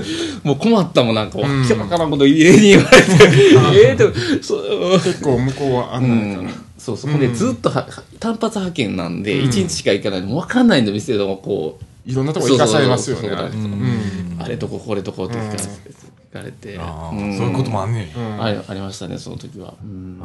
でもみんなそれぞれな、あのほれ人間付き合いってさ、ん。誰でも仲良くなれるわけじゃなくって、うん。やっぱり得意不得意って言ったら変だけど、ん。俺多分あると思うねやんか、うん。こういうタイプの人は僕は喋りやすいけど、こういう人ちょっと苦手とかっていうのはうん。誰にでも持ってるもんやと思うので、そうですよね。逆返せば、えー誰にでも、ん。まあ言ったら喋るかけられるタイプがあるはずやねやんか、うん。それを探してみるっていうのもいいかもしれないね。だから私だったらおばあちゃんおじいちゃん、ああなるほど。同年代の人苦手やねん。あ僕も同じです。同年代苦手やね、ん。で、子供がもう自分、子供いないんで、子供もちょっと苦手やね、ん。何にどう接していいかわからへん。だから僕道聞かれた時に困ったんですよ。道聞かれて説明するのが苦手やからもう一緒に行きましょうかって言う言いました。あ、それ偉い、それ。そっちの方がもうもうそっちいや、一緒に、いいつも一緒で行きますもん。ああそっち派、やっぱそうですよね、そっちの方がいいですよね。そこでああだこうだ説明ししても、もうそうあ一緒に行きましょうか。そうそうそうまあ、嘘でも、あの、僕も一緒に行くんで、同じとこなんで、言って、言うた方が早い時は。早いです、その方が。うん。なあ。まあ私は割と誰にでも声かけちゃうので。じゃあ。こんなキャラなんで。うん、でもね最近思うのは俺敬語が喋れない人なので、もうちょっと敬語ちゃんと喋れるようにならなあかんわ思って、うん。そこはちょっと身につけなあかんな、50になって気づくか？遅すぎやしませんか？私？みたいな感じ、うん。うん。まあ一生、一生学んでる感じかな、一生勉強ですね。一生勉強だね、一生気づくことあるしね。でも今日藤野君から今さっき聞いて、やっぱは言葉の書き方の入り方がやっぱ大切だなってやっぱ改めて感じて、やっぱ低姿勢で入ったからう偉いなと思ってこう失礼しますとかこうやって、はいそういう入り方。その一言あるかないか全然違うと思うんですよ、それができてなかったような気がする今言って言われて恥ずかしくなってるからいや、でも、この間話しかける時も、あの、もうめっちゃ考えて、こうこう喋ろうって決めるまでめっちゃ考えて、で、やっと近づいて、うん。でやりましたけど。いやそれ大したもんやと思いますよね、聞いてて。ほんと思って面白いでございますよ、人間好きやね私はまあ大体苦手なタイプの人間やねんか、うん。だからまあ俺今月ひどいもんやからな。ほんまに家出てないね出てないんですか？えタバコ。タバコだけタバコだけ。タバコは。だから2日に1回俺1回行ったら2箱買うのね。で1日1箱だから。2日に1回しか出ないのよ。あであのほんまに意地でも出るかって思うようなタイプやから、でずっとし、ね、仕事場おるし一人だし、でそれがずっと続いてんだけど、あーでもねなんか人恋しいので、私基本的には。でもなんか苦手っていう面倒くさいやつやんでも、うん、でもなんか慣れてきた。ちょっとこう人と接するの面白いなーって、この10年特にそうかな、このみかんの活動させてもらおうって特にそうなんだけど、面白くなりました。はい。ということで、はい。えっと、1時間19分でございます。こうやって編集されないファイルが溜まっていく。ええ感じでござい2ます。枠だけで1時間19あいやいやいや最初から。あ最初から。あそうです。ということで、えーこの後エンディングいきたいと思います。はい。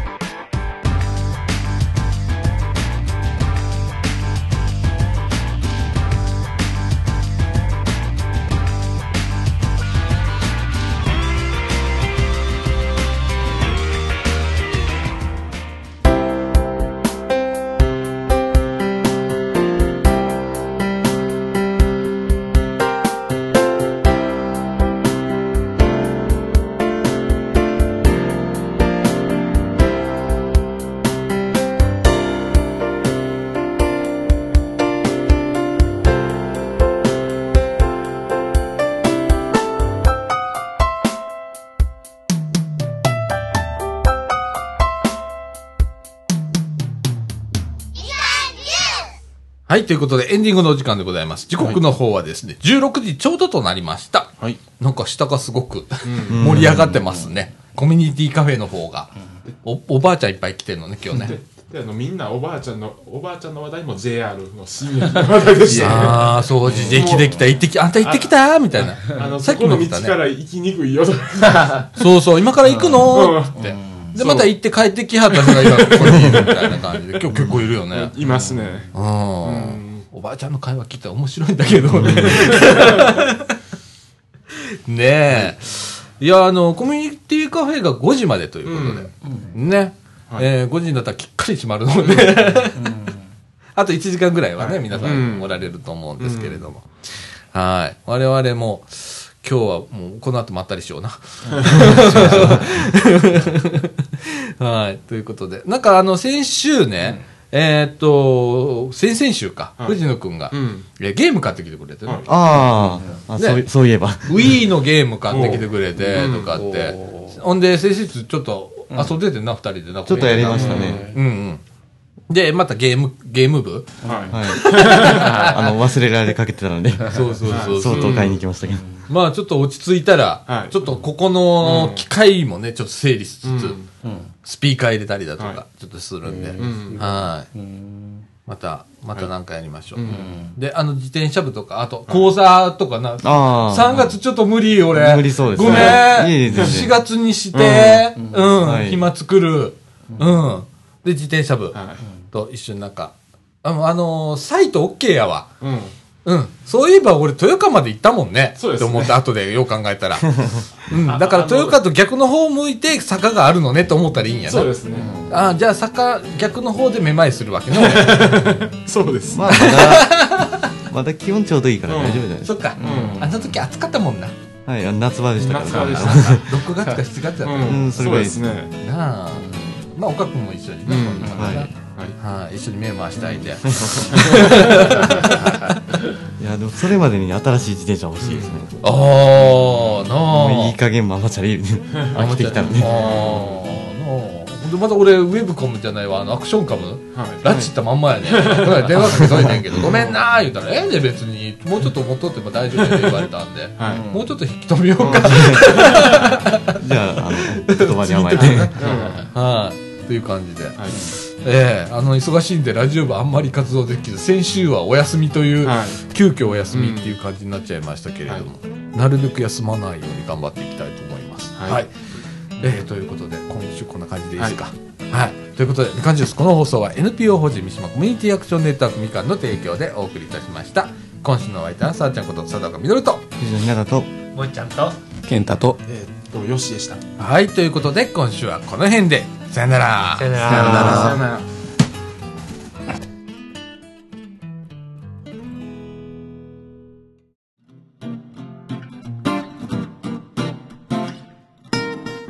はい、ということです。久々ですね、あの、坂道を喋りながら歩くのコーナーでございます。えっ、と、今週のお相手は、私、藤野ひなたと、え僕岡祐介でお送りいたしますよろしくお願いしますはい。で、前回やったのが、あの、鉄道ファンのニュースをはい。ずらずらずらとパソ説していくコンにね出してね。はい、スタジオのパソコンで仕事して、それを見ながら喋るっていうのをやったんですけど、まあ、これが、まあ、あの、僕ら的には、あの、すごい楽しかったので、今回も、えもう、やっちゃおうとすいません。はい。そうですね。まあ、なるべく役に立つ、生活の役に立つ情報を、はい。まあ、選んだので、はいまあ、ちょっと違うとはありますけど、まあ、それを順番に喋っていこうかなとまあ思います。僕たちのちょっとあの独断独断というかねまあいいいいなと思ったのをちょっとピックアップピックアップしてお送りいたしますはい。ということで、じゃあ、お願いします、僕はいそうですね、まあ、あの収録日の今日はですね3月17日はですね結構ダイヤ改正が多く行われた日でございましてまず全国の JR が一応ダイヤ改正しまして、はい。はい。まあ、一応中枠一番の方でもねお,、まあ、お伝え一応いたしましたけど、はいここのみかん屋のすぐ近所でございます JR 総除寺駅が開業しさらには JR 西日本さんではですね大阪東線に木釣上北駅という非常に大阪にまた難読駅名があの増えたというね、うん。はい、その2駅が JR 西日本ではあの新たに開業しましたうん。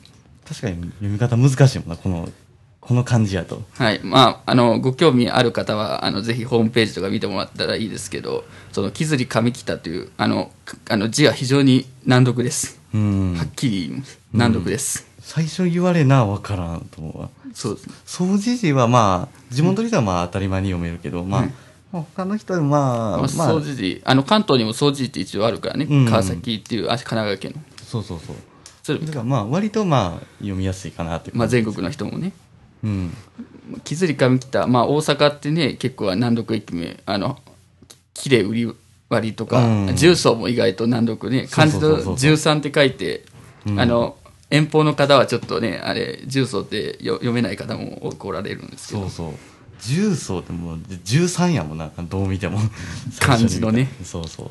まあ、そういう感じで、あの、JR 総除寺駅と木釣上北駅が今日開業しました。うん。で、お次はですね、あの、えー前回、藤野くんと僕のこの坂道のコーナーで少しあの話したと思いますけど、うん。小田急のダイヤ改正が、それも今日だったんですね。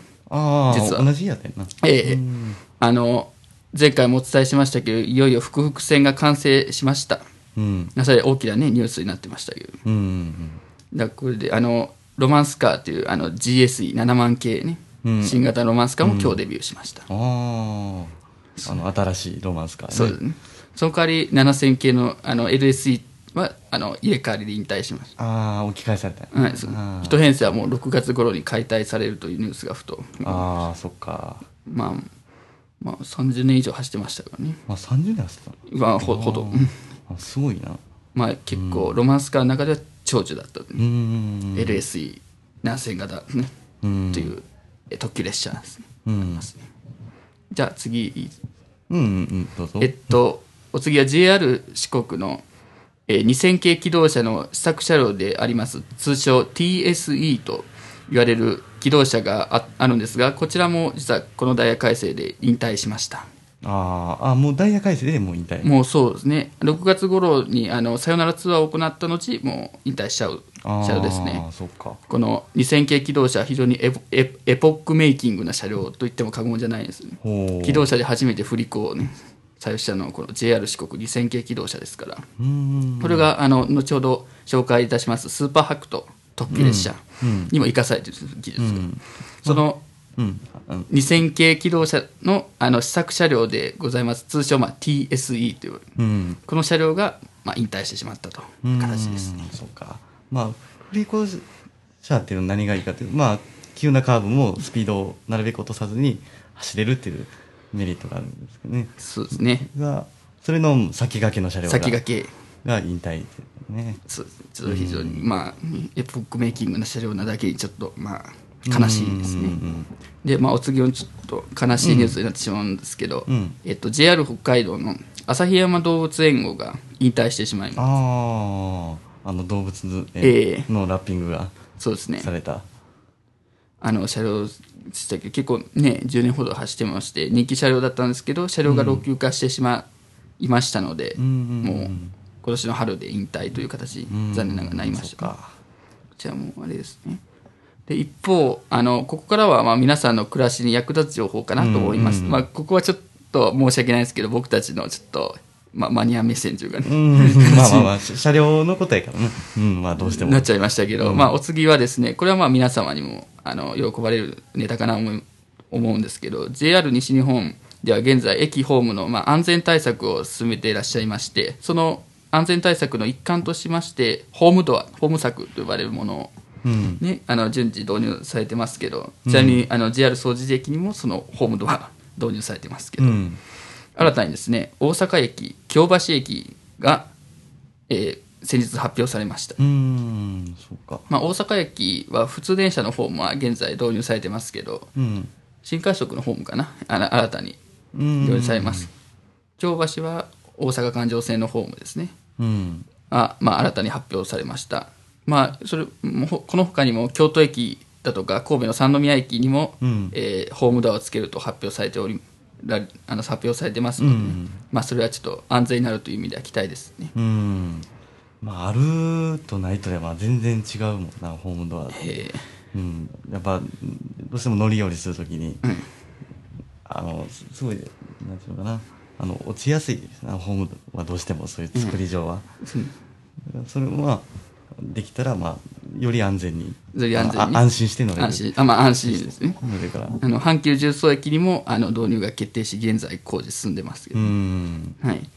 えーじゃあ次いっていいですか？うん。はい。お次はですねあの関西の施設になるんですけど阪神アプリあの阪神電車阪神電車ね。うん。あの、はい、阪神アプリというものが、えー今日は配信開始されましたね10年うん。みたいな。あのこれ今日初めて知ったけどでも最近なんちゅうかなあのいろんな会社がなんか自社のアプリを作ってるええ。流れがある気がする、そう、うん特化アプリとかね。そうそう近鉄アプリとかね、うん。阪急は特化アプリ。特化アプリ。でまああのまあ運行情報とかそはそういう通知は来るんやけど、まあ、どっちかっていうとあの特区のし紙面じゃなくてまあアプリ版みたいな。まあ、特区っていうのは、そうです。情報誌、沿線、阪急沿線の情報誌なんですけど、そうそうそう。れをデジタル版的なね、うん。なんですけど、阪神アプリっていうのは電車の情報、まあ、運行情報だとか、まあ、僕たちの嬉しい機能、うん。いいですか。そうやな。あのほ普普通えーその人っていうのもおかしいけど。まああの利用する際にもまあ便利だね。うん。機能がありますけどね、うん。まあまあ近年は藤野君言ってくれましたけど、いろんな会社でそのあの鉄道会社公式のアプリっていうのが配信されてますので、結構まあ便利だと思いますのでよかったらお使いくださいませ、うん。じゃあお次はですね京都の永山電車なんですけど、このあの比叡という新たな観光列車がもう間もなくデビューします。比叡っていうのは従あの従来の車両を大改造して作られた、まあ、あの観光用車両なんですけどね。うん。あれ心臓ってまあ新しく作ったかと思ったんやけどあの元々の車両を改造したっていうのが大改造。すごいびっくりした個人的には。大改造ですね。あの神戸の川崎重工っていうね、うん。あのめあのメーカーがございますけどそちらで大改造ししましてね京都からまあ、最近あの戻ってきてもう間もなくデビュー試運転もね始まったみたいなので、うん。あの京都市の出町柳から八瀬比叡山口までその新型比叡はデビューいたしますので、うん。まあ僕もまた乗りに行こうかなと思いおます。ー。なかなか興味深いあのお顔がすごい お顔っていうのは正面デザインが。うん。なんかすごいなんかこれ電車なんかってぐらいの、ええ。なんか変わった形で。インパクトありですね。そう。まあ車内もな割となんか綺麗な感じで、そうですねじゃあお次いきますね、まあ JR 西日本の話題なんですけど500系新幹線。まあご存知500系新幹線、うん。こっち今あのエヴァンゲリオンのラッピングした500系が走っておりますけど5月で終わるんですね。ああそっか、まあその代わりといってはあれですけど今度はキティちゃんあのキティちゃんになります。500系が。あのピンク色の可愛らしいカラーリングになります。うーん。500系いろんな、ええ。いろんな姿を見せてくれる。まあ、JR 西日本のね独自の新幹線ですけど以前にはプラレールカーとかね、うん。あああったな。あれ個人的的には良かったですけど、うん。プラレールカーとか JR 西日本こうね500系を使っているねあの企画してくれますうん。まあ人気な車両だ。まあ500なんだけあってな。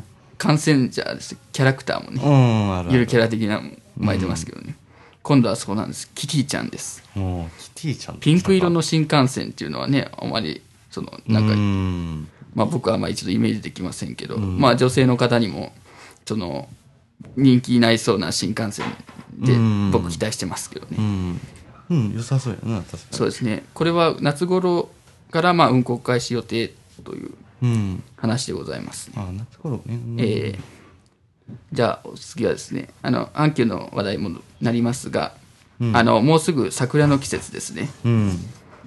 あの阪急電車では毎年あのヘッドマークと呼ばれる正面についてる看板と言ったらいいんですかね、あれを、うん。あのつけまして3年ぶりかにあのリニューアルそのデザインがリニューアルします。うん。今年は。なんかあのりあのさ輝かしい感じというか、うん。ね。なんか今まではあの桜ってあの正面にか字であのひらがなで書いてで花びらが散ってるって感じだったけどそれに加えて木の枝とか、ええ。そういうデザインが加わって。久々にねリニューアルちょっと僕も期待です。そうそうしてますけどね。最近ずっと同じデザインやったもんええ23年はね。うん、毎年あの掲げてはいるんやけど。ええ。まあ今年楽しみでございます。その他にもですね、えっと、今度4月7日にですね、あの、神戸市内走ります神戸高速線が開業50周年を迎えます。ちょうど1968年にできたので、ちょっと今年50周年ですね。半世紀経ちます。その、えー神戸高速線50周年ヘッドマーク。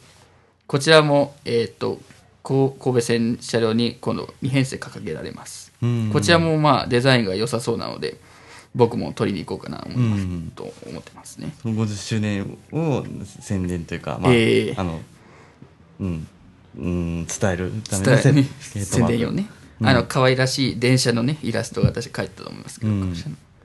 えっとその他にもですね今まああの関西の方はご存知もだと思いますけど2025年の万博は大阪でやろうとね運動が活発になってますよね、うん。その取り組みの一環としてあの大阪万博誘致ヘッドマークというものが、あの阪急阪急車両の各線かな？京都線宝塚線神戸線の数編成についてますね、うん。北大阪急行でもそのこの大阪万博誘致ヘッドマークっていうのはついてる。一部車両ついてるみたいですけどね、うん。最近いろんなところで見かけるもんなこの万博誘致の、ク CM ねとか。そうそうそうそう。駅のあのモニモニターで分かりますかね？駅の改札のモニターのうんとか広告のとこ広告ね。うん。あの JR 西日本の乗務員さんのこのピンバッジみたいなのついてますからね。ああそうなんそれ知らんかった。ええ。あー。まあ活発になってるんですけどその取り組みの一環として電車の前面にもヘッドマークにもそのあのロゴマーク入ってますので、あとドアの横にもそうですねそのヘッドマーク掲げられている編成は2025年万博を大阪関関西へっていううん。シールっていうんですかねあれは、まあステッカー。ステッカーね。あれ貼ってますので。広告のステッカー。うん。広告貼ってますので。まあよろしければ形ですね。そして、まあこちらもななんとって、まあ、僕たちはちょっとなんとと思ったんですけど、うん。阪急京都線宝塚線神戸線を去年秋まで走っていたあラッピング列車がありましたよね、まあ、うん。まあラジオでもご紹介したことあると思いますけどそれがあのデザイナーさんが変わって帰ってきますラッピング車両が。うん。これは結構おおってなっておーね。うん。前のことはあの京都の風景とか、ええ。まあ、京都線で京都の風景とかのラッピング。えだけどそれをまた新しく、はい。新デザインで。えはい、今回は1000系と1300系にあのラッピングされます、うん。で、まあ、先ほどもお伝えしました通り各線あのであのラッピングのデザイナーさん変わっていますヘッドマークも、うん。なのでまたき期待ですね。スタンプラリーも今日から開催されるといううんうんはい、また僕も来たいなと思いうん、ますね。うん、スタンプラリーではクリアファイルやってるビンゴ賞、そうなんですよね。まあ、ホームページ見てもらったら分かるんですけど、ビンゴ賞になれば、あの、その、ラッピング車両が書いている、その、クリアファイルが先着でもらえるそうなので、うん僕も、あの、集めに行きたいなと思いうんます。うんはい。まあ、で、阪急話題でございました。えっと、今日ですね、あの、京阪大津線、滋賀県の京阪大津線もダイヤ改正が行われました。まず、駅名変更されましたね。ああそっかそっか。あ石山坂本線の、えー坂本が坂本比叡山口に別所が大津市役所前に王子山が京阪大津京に浜大津が琵琶湖浜大津にその4駅ね。それで駅名変更されましたね。またあの京阪京神線のあの地下鉄東西線直通の、えー京都市役所前駅が日中あの廃止されたんですかね。で渦政天神川駅に変更うん。とか近江神宮前駅の日中廃止など、まあ、ダイヤ改正が行われまうした、ん。結構こっちもなかなかインパクトのあるええ。改正。すうんそっか。京阪大津線はああの石山坂本線と京神線は、まあ、総称であの大津線と呼ばれてるんですけど大津線も近年あまりダイヤ改正してこなかったので、うん。ちょっと大きなダイヤ改正と今日なりましたね、うん。だから今日はダイヤ改正でうん。3月17日は、うん、確かに日付が重なってる感じは、ええ。うん。まあ毎年この時期は、まあ、各社ダイヤ改正はよくやるんやまあ、3月はね、うん。まあ、今年もねやっぱりいろいろかぶってましたね、うん。でえっと一応今日の鉄道最後の話題となります。えっと特急スーパーはくとの車両置き換えうん。近年こちらニュース入ってきましたけど、うん。2024年度をめどに車両置き換える更新するうん。っていうニュースが入ってきました、うん。スーパーはくとって割とこの辺。ええ。ではまあ、えっと、身近な存在。身近な特急列車。鳥取まで行くもんなあれ。鳥取倉吉まで、うん。まあ京都からね。うん。まああのそれが置き換え。もう20年以上走ってますからね、うん。まあそうそうもう老朽化ということで鳥取県と智頭急行が発表されましたけど、うんまあまだちょっと時間あるのでまああのお名残乗車とかはまあできるのかな、うんまだまだな全然時間はあると思うので、はい。その2代目スーパーハクトもね楽しみうん。って形ですかね、うん、ででもあれ結構先の話だからまあその時に技術がどんどん進んでえるえ。と思うからどんな車機動車になるのか、はい。なんかなんか別もう次の段階に進んだ新しい鉄道車両になるのかっていうん。ちまあ楽しみなね。ちょっと楽しみ。えーそうですね、まあということで今日あの坂道のコーナーでは再びあの僕と藤野君で鉄道の話題を取り上げてみました、うん。まああのそうですね。今回このメモ用紙、まあ、ちょっと書き出してうん。やったんですけど、うん。やっぱりこのこれもいあのこの方法でも良かったなって、まあ、前回はそのパソコンに鉄道ファンのインターネットあの雑誌があるんですけど鉄道ファンのインターネットに、ニュースをその映しながらまあ僕たち喋ってましたけど、うん。こう書き出すのはやっぱ大事だなって改めて思いましたね、あ鉄道以外でも、まあこれ、やっぱ紙とペンはな、えーやっぱアナログって重要やなと僕も思いました、うん。今でも使っていかないと。そうですね今後もね、どうですか、楽しかったですか？楽しかった。よかったよかった。そうですねでもなうん。はい。まあ聞いてる人はもう、うん、まあ割と、まあ、役に立つかなっていう情報も言ったけど、まあ大半は僕らの。へえ で終わってるかなと思いますけど。そうですね。まあでも、まあこんな感じであの、あはい。のただただしいですけど、はい鉄道話。まあそういうのもたまにはいいかなと。はい。でまあまあここまで聞いてくださった皆さんありがとうございました。ありがとうございました。では今週はこの辺で終わりですかね。はい終わりましょということでさようならうさよなら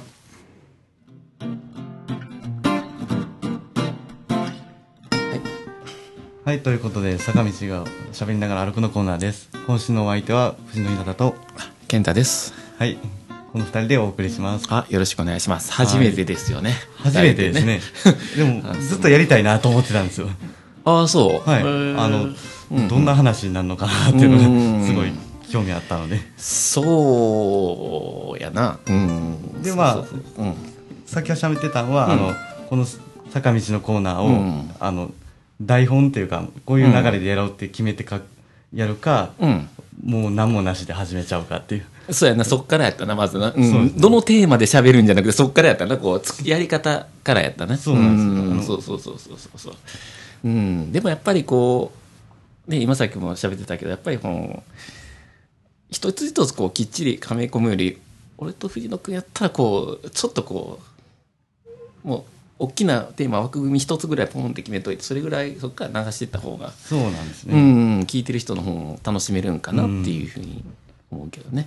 流れを書いちゃうと、まああのうん喋ることなくなったら、まあこれ、うんこのこと喋ればいいやっていう助け舟にななるんですけど、うんうんうんどうしてもなんていうか流れが決まっちゃうというか、うんうんそれに持っていかれてる感じもうんどうしてもあるんで、じゃあさそしたらこれ今さ、えーはい。ラジオっていう形でやってるやんか、い。じゃあこれを動画ではい。動画を作るって考えた時に、やっぱりあそうかそれはある程度こうしてこうこうしてこう見せたいとかそう考えるわけやっぱり最初から、うん、それ聞きたいね、動動画作るときはまあうん。どっちかっていうとそういうふうになりますね、うん。あの編集してる時に,、うんにまあ考えることもあるんですけど、うん。どっちかっていうと僕が多いのは、うん。あのその動画を撮ってると、うん。時とか撮る前とかにうん。こういう編集にしようって考えて、うん。それこの編集するためにはこういう切り取り方がいいかなっていうのを考えながら撮ってるところはありますね。うーん。それもあらかじめなんか書いて書いていくの。それとも頭の中でイメージっていう感ああなんか忘れそうやけど、うん。いいアイデアが出た時は書きます。じ、あの書いて。こういうふうにしようっていう。へあの、まあ、余裕があったら、あの絵コンテって言うんですけど、あのえっと、動画うん。はここ、動画の、なんていうのあの、自分が思ってる絵映像を描くんですよ。はあのこういう流れで、こういう流れで。映画とか作るとき、はいはいそういうのを描くらしいんですけど、まあ、まあ、自分の、うん。自分が分かればいいんで、あの、まあ、適当にパパパって描くんですけど、まあそういうのもたまにやります。あんまりやらないですけど。そうなんや。へで、うん。あのこのラジオ部の動画作る、まあ、例えば自転車部うん。とかラジ、うん。動画を作るってなったら、うん。そういうのが多いんですけど自分の動画、あの自分の YouTube の動画作る時は、うん。そういうのはあんまりやらない。うんうんうんあのとりあえず思っあの、うん。これ撮りたいなっていうのを撮っていって、うん。うん。まあ後でまとめるってなったらうん。この曲に合わせてこういうふうに、うんうんうんえっと、こう合わせたらあいいやここれ違うなというやっぱこれにしようあーなるほど。っていう後で考える、あ感じまあ編集も含めて後で考えるということそうですね。修正というかまあそういうのも書きながら。撮るときはあんまり考えてないかなって感じですね。自分の動画の時は。そうなんだ。へえまあ考えることもあるんですけど、うん。こういう風に撮ったら、そのねでいいかなっていう。ちょっと難しいかもしれんけどその考えるっていうことと感覚とはまた違うもんなん。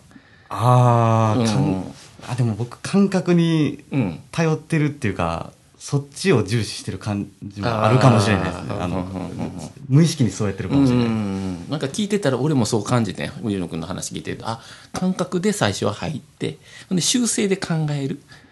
編集で考えるんかなっていう、うんそっちかもしれないですね。う。ん、考えてみたら。そうそうそうそういやどっかで絶対何かものを俺も絵描いたりそうや考えるからさやっぱどっかで考えたりとかするし、はい。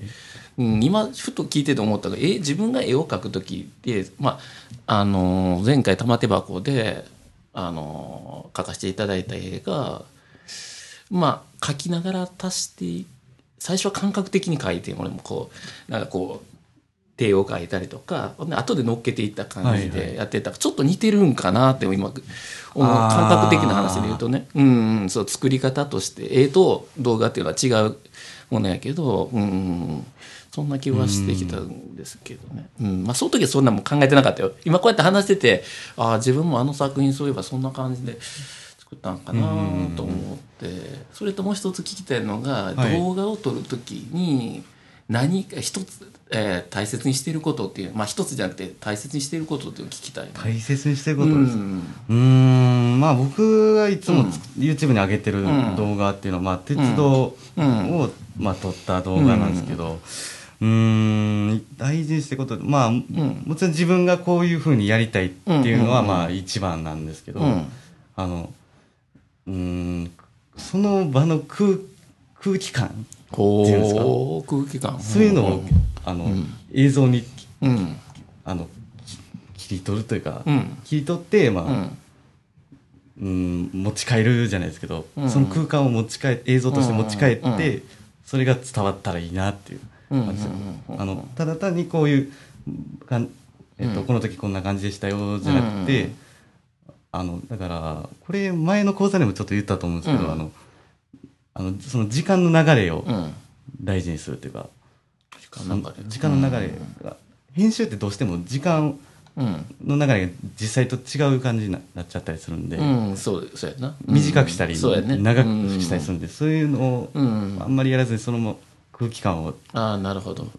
うん、まあ難しいですけど、うん。空気感をということはあまりこう編集しすぎたらその空気感とかがちょっと違ったり、当然するわなそらうんそうやなどうしてもそうなっちゃうんで、そうやなそりゃそうやと思うな、んそういう編集はあんまりやらないようにしてます。ああなるほどしたくないなって思う。うん、そうやな。うん、なるほど。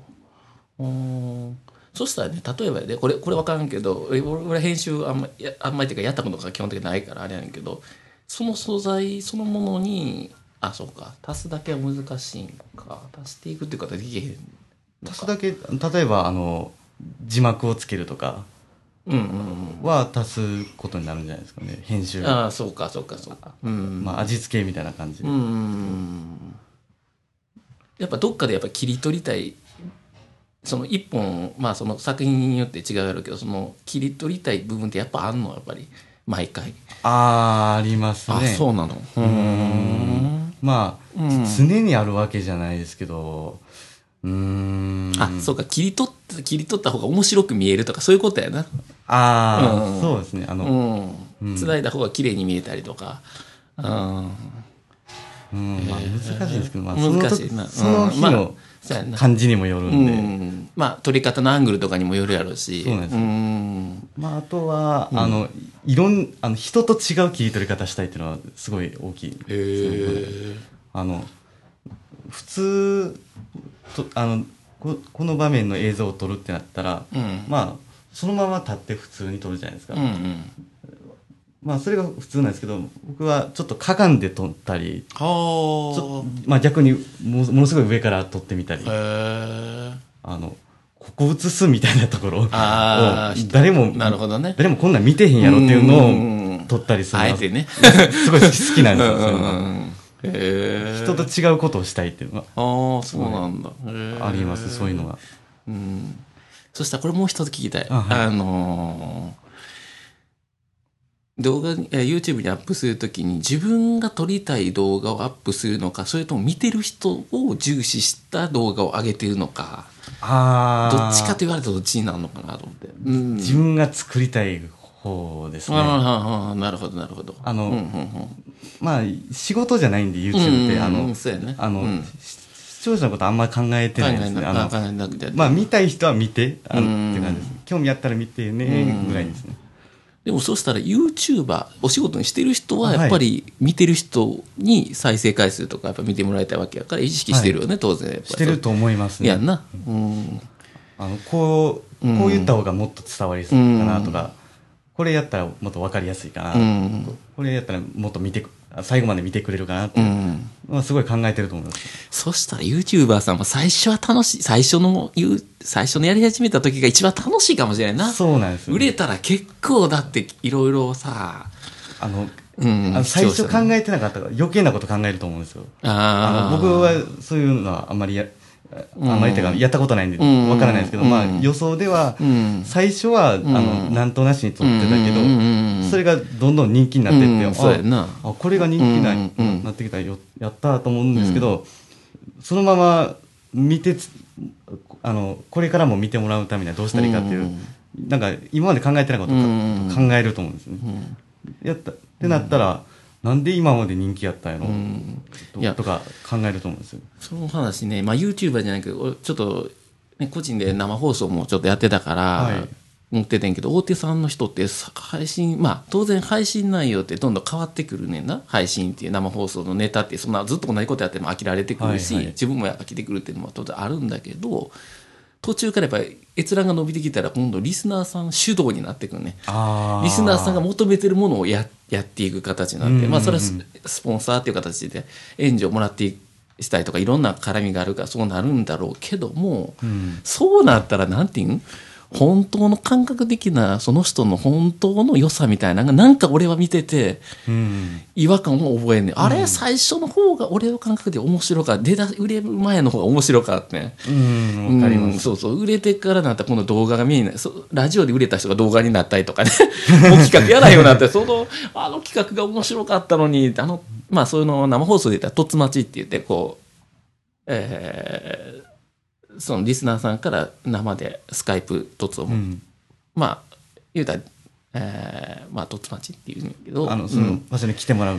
いや、スカイプで、そうそうそう、生放送してるから、そのままスカイプをもらって、それを放送に流すっていう。そうそうそうそう、そういう形で、まあ、とつまちは結構主流、とつまちとか、あと動画でこう、街ブラみたいなのとか料理配信とか、うん、まあ、もう、でも、YouTuber も含めて、もうやりきってるよね。うん。限られてる個人なんかスポンサーお金もかかるしそんなやり入れることで限られてるねやっぱり見てたら。そうそうそうそう。そんな中でこううんこれからどういうふうにその動画とかいろんなものが広がっていくんかなって思ってちょっと自分も閲覧は少ないけど今まで一応あの生放送の方で、えー回数で言ったらおそらく前のアカウントで1700回ぐらいはやってて。あそんなにやってるんですそうそう回数で。だからライブボタンは700、1700回を一応押してんのよ。ああ、うん、でトータルで時間とあれで割ってみたら、えー、と今のアカウントだけで見たら一枠15分やってん平均したら。あー。15分だから15分はやってやってたんだって。15分の1700えー1500回、えー1600ぐらいはやってたんかなっていう中で、うん、その時いろんな配信したよだからリスナーさんのコメントの中で一人でずっと30分間喋ってみたりとかさああ、そうそうそうそう。なんでこれで閲覧、コメントもないし、閲覧にいて気持ち悪いなと思ってもあったけどね。うん、いろんなことあったけどね。うん、そうそうそうそうそう。まあだからなんか、今もこうやってラジオでね、やってるけど、なんか不思議な感じではあるのよね、なんか。あうーん、生放送とこう違う部分もあるし、そうそうそうそうそうそう。まだだからこの、あの、インターネット放送ではやっぱりこうコメントがないやんか。ないから分からへんねんほんまに、ううんん何をこうどうもどうどう聞いてて、うん。どうこう自分が発信してるのかもちょっと今つかめてないっていう、うん。この空間のこの空気は分かるやんか。この空気しか分からん感じ。なんかこう自分自分らがこうやってるから、自分はその場所にいるから分かるんですけど、うん。実際聞いてくださってる方は、そうそうここは見えてないんで、この雰囲気が伝わってんのかとか生の雰囲気というかこうどうどうこう聞い聞いてる聞聞いてくださるか。ももちろん自分でもそのね上がってきたアップされたやつは聞いてたりとかするんだけどどう聞いてるんかなってちょっと思ったりするよね。うん。それによってはこう、うん、話す内容とかも見えてくるんかなっていう時思う時もあるかな。うん。やっぱ自分で自分が出たラジオ聞いてると、あ自分こんなととこの時こんなこと喋ってたんやとか、うんこの時、うん。あの、えー、と誰かがこんなこと喋ってたんやっていうふうには聞くんですけど、うん。でも実際そのうん。実際自分はその場所この空間を知ってるわけだから、うん。あのこの時こんなやったなっていうのは想像しやすいんですけど、うんうんうん。全然知らないそう人がそうそうそう。聞いてる人はうん。この空間伝わってるのかっていうのは確かに疑問になります、だってこの後から初めて聞く人もいるからね。そうなんですそよ。う そうそう。そう。え？みたいな。そういう人が聞いたら、あれ？って言うどう？とかね、そういう、だからって生放送みたいにコメントが入るってなったら、今度は配信者側がコメントにこう支配されてしまう。はいといったら自分のことが話ができへんくなる、噛み合わせが難しくなってくることも経験してるの俺だから。うん、自分はこういうニュアンスで言ってるけど、コメントがこうやって噛み合ってない時なんかこう違和感を覚えたりとか。あそうそうそう。それがすごいあって。うん。だから大体こう自分の経験まあこれ前の人も言ってるんだけど生放送さんのリスナーさんは3ヶ月ぐらいで変わっていくねん。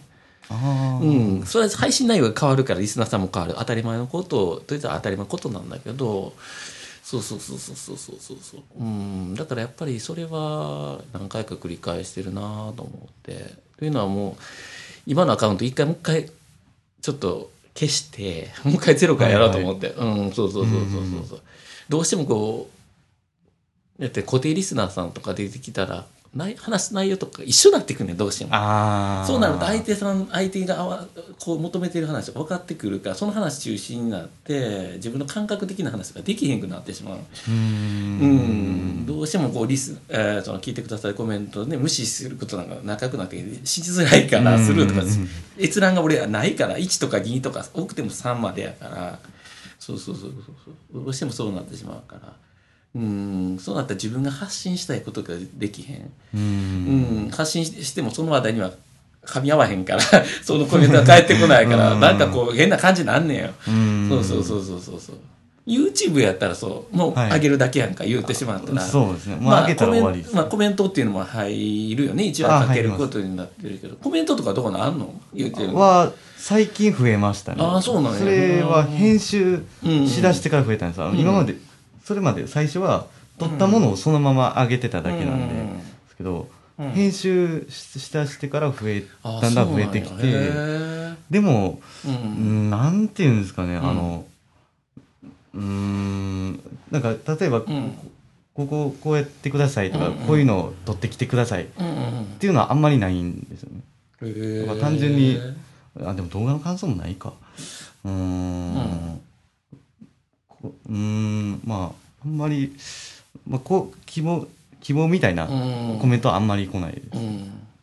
でもね。でもこうした、あの前は一個だけあったのがこうした方がもっと、あの見やすいよっていうのは言われたことあります、うんでもそれはあの動画の内容をもっとこうした方がいいよじゃなくて、うん。あのこういうふあの、こえっと、この内容はここから始まりますよっていうふうに書いてくれたらもっと見やすいよって言われたことある、ああなるほどね。へえそれ見てる人人からの。そうあですね。へえそういう声が聞こ聞こえるんだ。でも内容をもっとこうしてくれっていうのはあんまりあんまり言われたことないですね、ああそう。へえまあでも YouTube って、うん。まあ、自分が選んでうんその動画を見てるわけですから、まあそういうか。そういうのを言うのもへ変なのかなって、うん確かにね。ううんん、今思いましたけうど、んあそうやんな自分が YouTube 見るとかあそうやな好きなもんしか見えへんからな。はい。うん。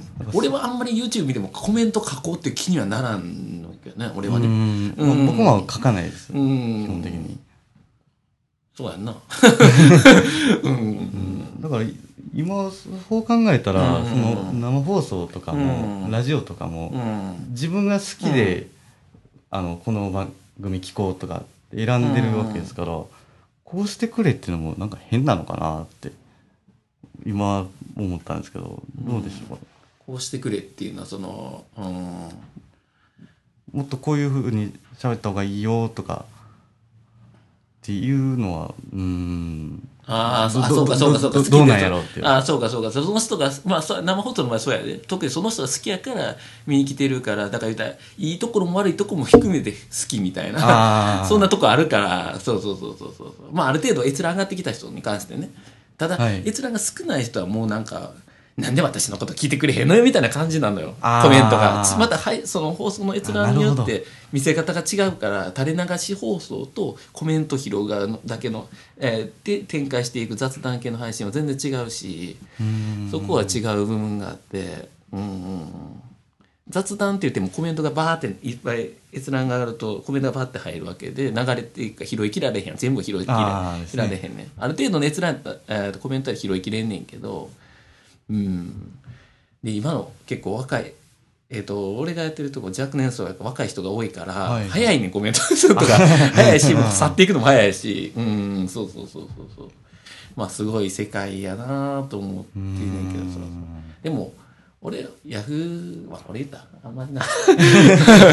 あれやけどさ、そういうのってなんかようわからんよなんでなんか匿名性でこう書いてるけどさ色は掲示板に書くやん。うんでもあれ追っかのよ IP アドレスでもしなんか IP アドレスっていうのをなんかそのはい。ううんん。なんかそうそういうのもうーんなんだろうなってだから一俺は俺はそんなに多くの人じゃないと思って一部の人がはい。うんやと思ってんだけどね。うん。そんな多くの人がみんながみんなやってるとかじゃなくて結構そういうコアな好きな人が結構そういうグループをこう作ってわーってやってるんかなっていう気がするんだけどな。なんか見てたらだってなんかそんな、うん、感じがする何の話やねんな、これ。うん、まあまあ、俺な自分なりの見立てやけどね。まあ自分はもうそういうとこはちょっと、もうあんまり相手たらちょっとまずいなと思って、いろんな意味でね、う んちょっとあれやなと思う思ってんやけど。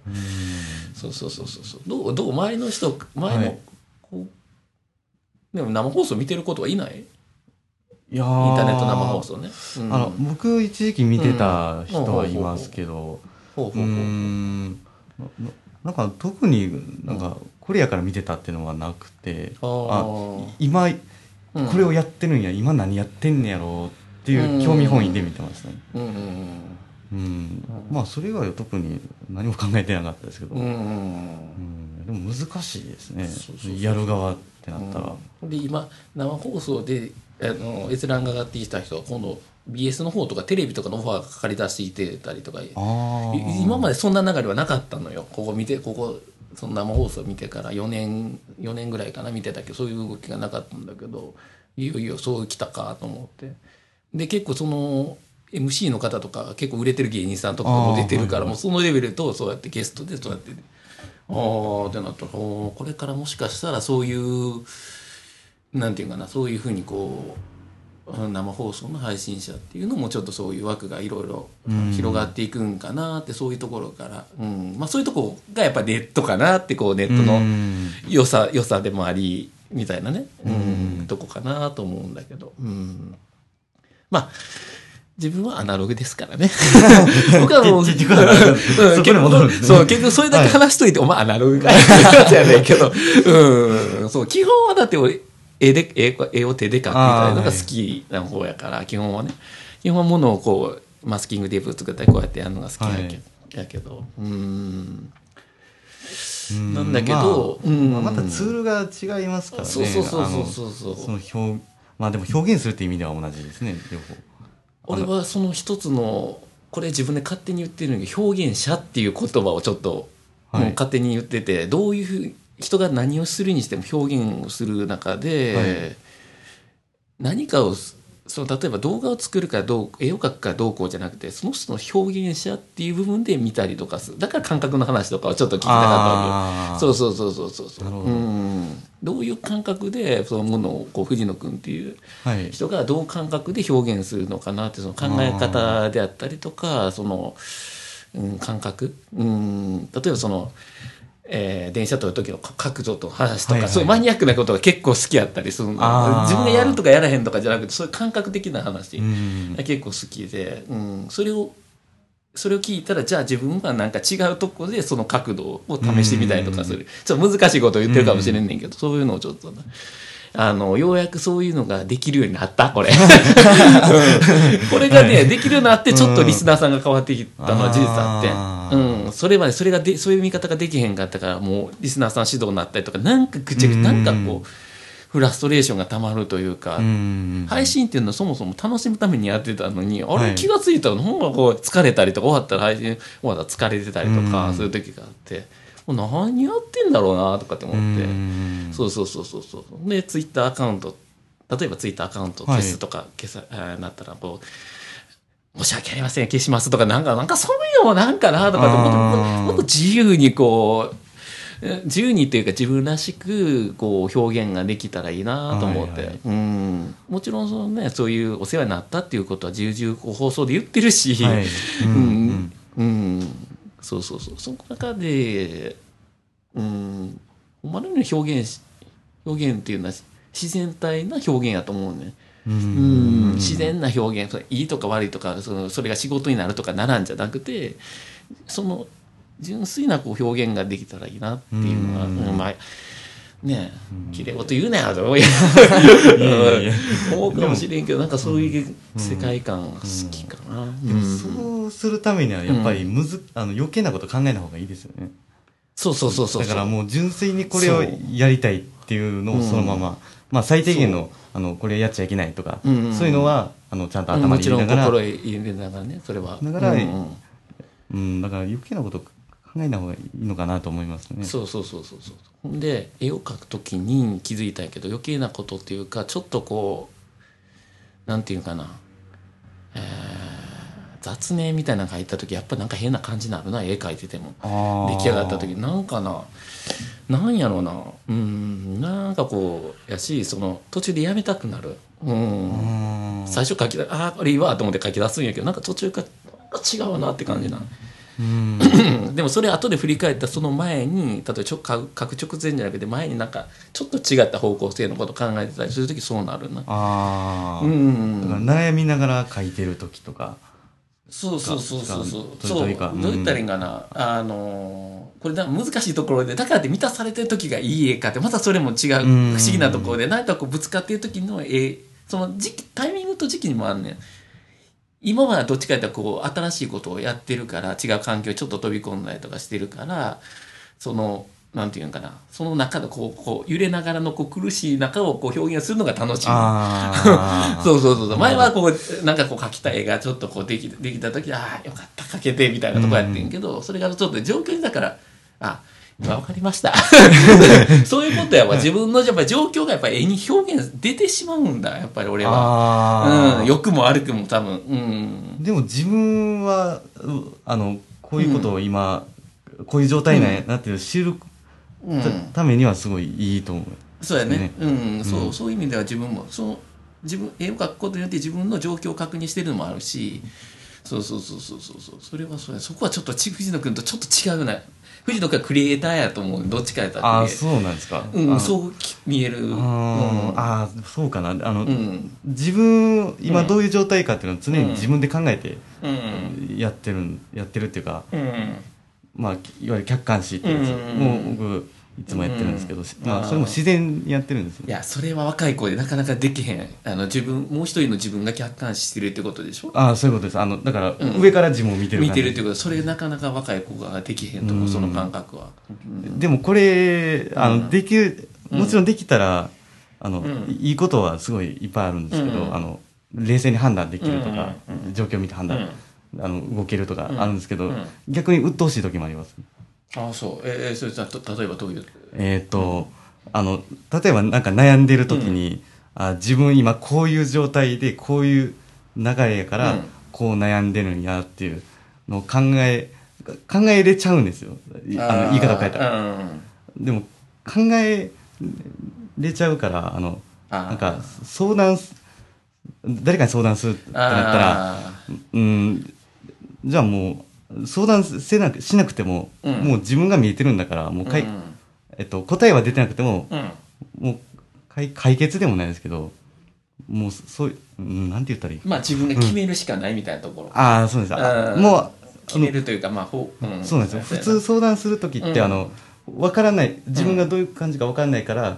こういうことなんですけどって、う。ん。で他の人にじゃあこうしたらいいんじゃない？っうん。ていうのを言ってもらうのが相談だと思うんですけどうん。あのその他の人にやってもらうことまでもう自分でできちゃってるんで。ああなるほどね。なんか、うなんか嫌なんですよそれが。あの誰かに言ってほしいみたいな感じがあるんで。まあそれをするためにはまあ自分がそう、うん。から相談を持ちかければいいんですけど、それはアドバイスをいただきたいかそれともこう、うん、どう言ったらいいかな。ただ話すだけでいいのかとか。ああ話すだけでいいああそですね。そういう感じね。あのはいはいはいはい。てほしい感じなんですけど、はいはいはいはいはい。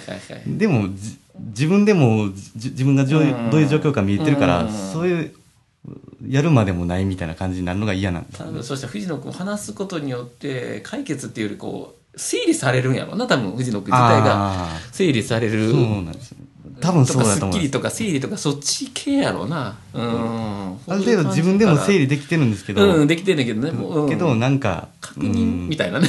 あー。確認作業が 感じかもしれないね。ああ、うん。そそれですね。あの、うん。今思いました確認してほしいみたいな感じ、うん。確認があってほんで気づきがあるんかもしれない。その後にあれがタイプあるとかんそれは普段客観視してるから多分そういうことになると思う、うん。うん。つい考えれるから。き考えれる人ってやっぱ気づきが大きいと思うんだよね、はい。はいやっぱり。うん。そうそうそう。それは思うんだよね。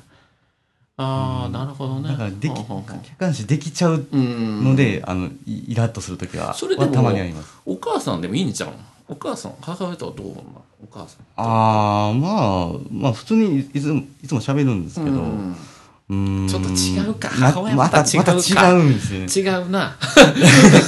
うん じゃあ俺が高校の時話したから話してない話してないみたいな。うん。あの、うちの親の場合は、あのじゃあこうしたらええやんで終わる 終わっちゃうんですよああ、なるほどね。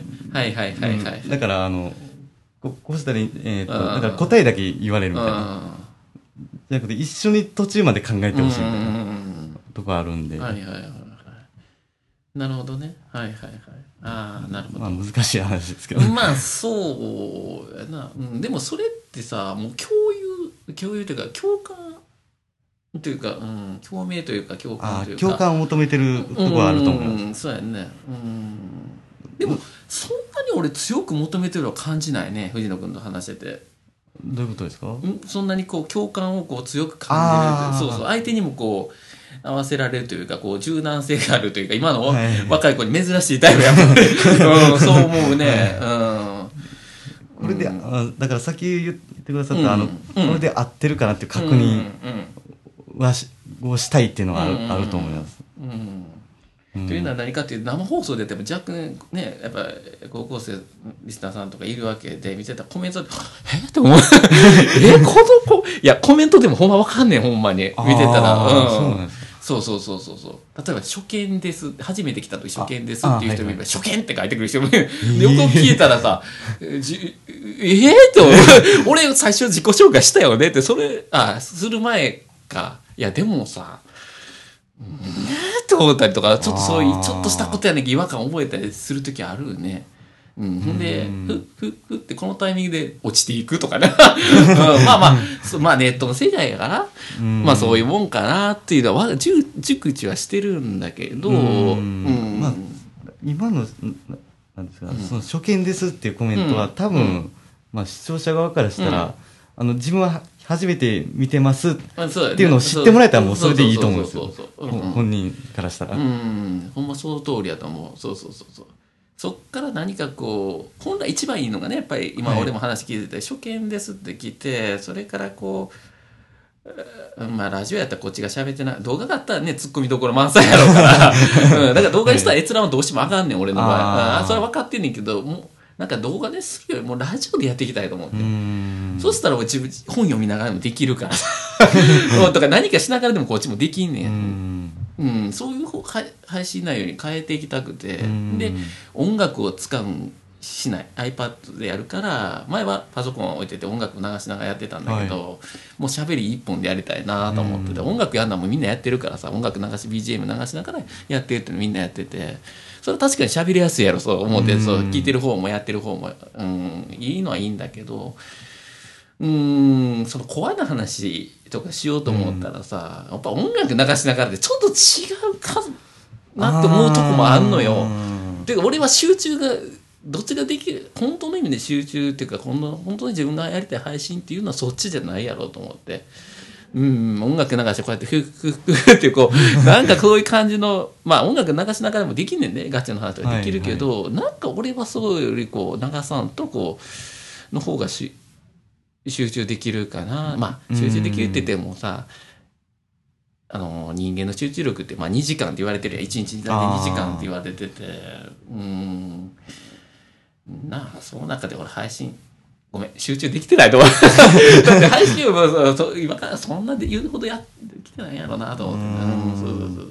まあまあまあうーんまあ。いや今日でもいろいろ話してたよ気づきあったわ。ああそうやなあ気づきありました。ああったあったあったいろいろ。うん。あまあ僕もありました何個か、うんまあなんか面白いなと思ってた、うん。まあうん。まあ、結局、まあ表現ってなったら、うん。自分がやりたいこれやりたいが一番うんかなっていつも思ってるので。あうん。だから表現これなら伝わるかなっていう、これなら伝わるやろっていう状態まで自分で持っていけたら、うん。もうそれで、うん。まあ、僕はそこで満足してだから一つ俺とその今の表現者っていうカテゴリーの話ですると決定的な違いがあるねそれ何かって言ったら、藤野君はある程度出し切ってるやりきっててクオリティを作り上げてんねんああそうそうそう。俺はまだ正直言ってこのそういう意味ではみかあの中途半端や。どっちにしてももう中途半端やなと思ってうん。出し切れてない。うん、それやっぱりどっかで怖い部分があるからブレ自分でブレーキングかかってる可能性があってうん。それもあるし、うん、ただ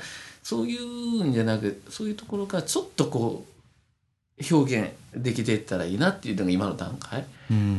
うん、そういう意味ではすごいと思うよ。その YouTube 何年やったっけ？あえっと、えーやり始め。7年ぐらいですかやろ、当時 YouTuber っていうのもなかったうん。んで、全然ないというかあのなあ大事や YouTube すらあ。あんまりメジャーじゃない時。うん、そうそうそうそうそう。またテレビ全、言うてもテレビやったりなんか、はうん。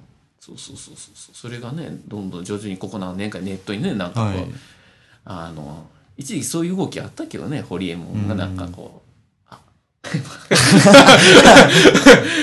まあまあまあ、あまあまあまあ大丈夫です大丈夫です。まあまあ編集でみたいな。はい。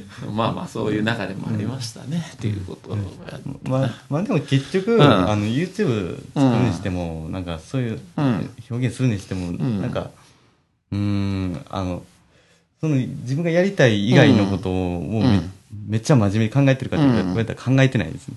あの、どうん動画作る時も、うん。あのこれ伝わらへんかな、うん、こうしようって考えてるかって言ったらあんまり考えてないですね正直。じゃあそしたらね、まあ、これ何年後かあーまあ三まあ何年後かあんま関係ないねんけどもしねそしたはい。ら例えばその動画を撮る仕事が依頼が来ましたと。藤野君の動画が面白いですと、はい。なった時に月20万円はい。給料としてはたあーでと、えー作ってくれませんかって言われたらどうする？それは、あの自分がやりたい動画を作っていいんですか？いやそう半々ぐらいでっていう感じやな。リス、えーと。そうある程度こちらの意向も踏んだ上踏んでもらった上で藤野君のあれも入れてもらってみたいなさ。ああ、うんそうそうそうそう。だから、あの、向こうの要望をそうそうそうある程度入れて自分なりに動画やらないです。あそれやったらやらへんの？やらないです。あの、やっぱ自分んの世界っていう、うん。っていうか、あの、自分がやりたいことだけを、あの、形にしたいので。あうーん。あすごいな。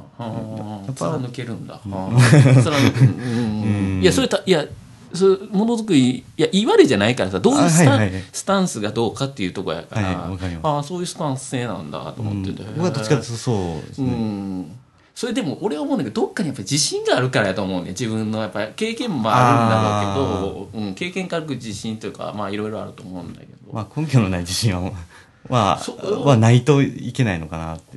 うん、いやそういう俺からけ経験からの自信じゃないんですよやっぱやってて回数やっぱ7年。だって前も言ったけどさ俺7年同じことやってるって言ったらないもん俺が。ああ。うん。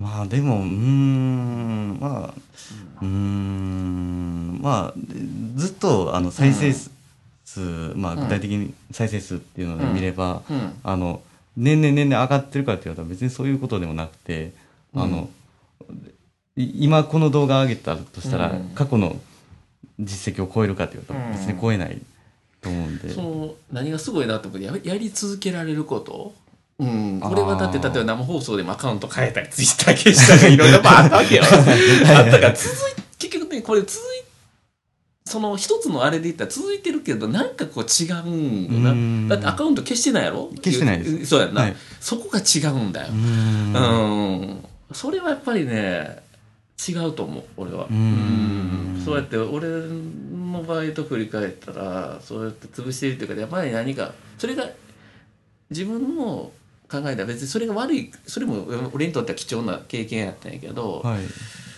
うーん理想はそっちやねやっぱり一つのものをこうやっていきたい。うん。でもどうしてもこう方向性がずれたりやっぱりブレが生じる俺の場合は、うん、だからなかなかそのあー表現するあー表現をこうだ自然に出していくっていうことが難しくなってくるのがそこなんやな。うん。まあその辺はねこれから、うんまあ、何かね、うん、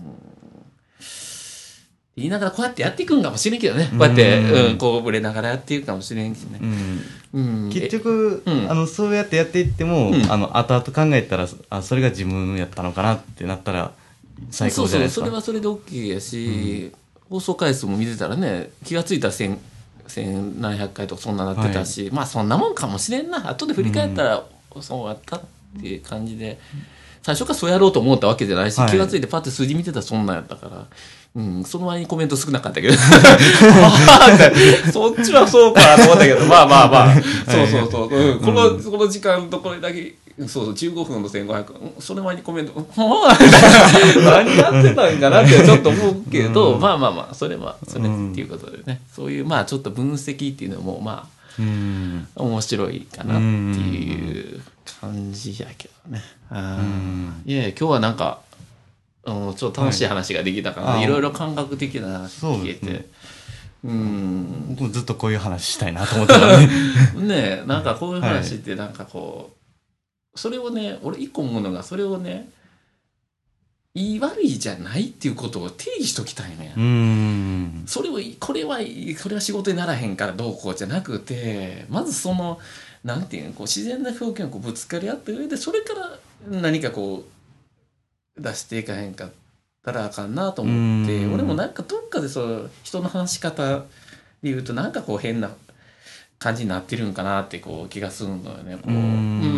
うんそうそうそうそうそうそう。もうそんなそういうの一回取っ払った方が俺俺のか感性ね、うん。はいはい。そう。じゃあ、うん。せっかくいいものを持っててもなんか出てこうへんかったりとかするんかなっていう気がするのよね。自然なこう純粋なものがそのままスッとこう上がったら面白いんかなっていう、うん。うん。それが売れるとか売れへんじゃなくてうね、ん。うん、まずその自分の表現をこうスタイル性であってスタイルであったりとか、えータッチであったりとか、そういうのが出せれたらいいなと思って。まあ絵に関してはほんまに1年5ヶ月ぐらいちょうど初めて、うんやから。うん。ようやく絵に関してはそういうのができた。絵に関してだけねこれ。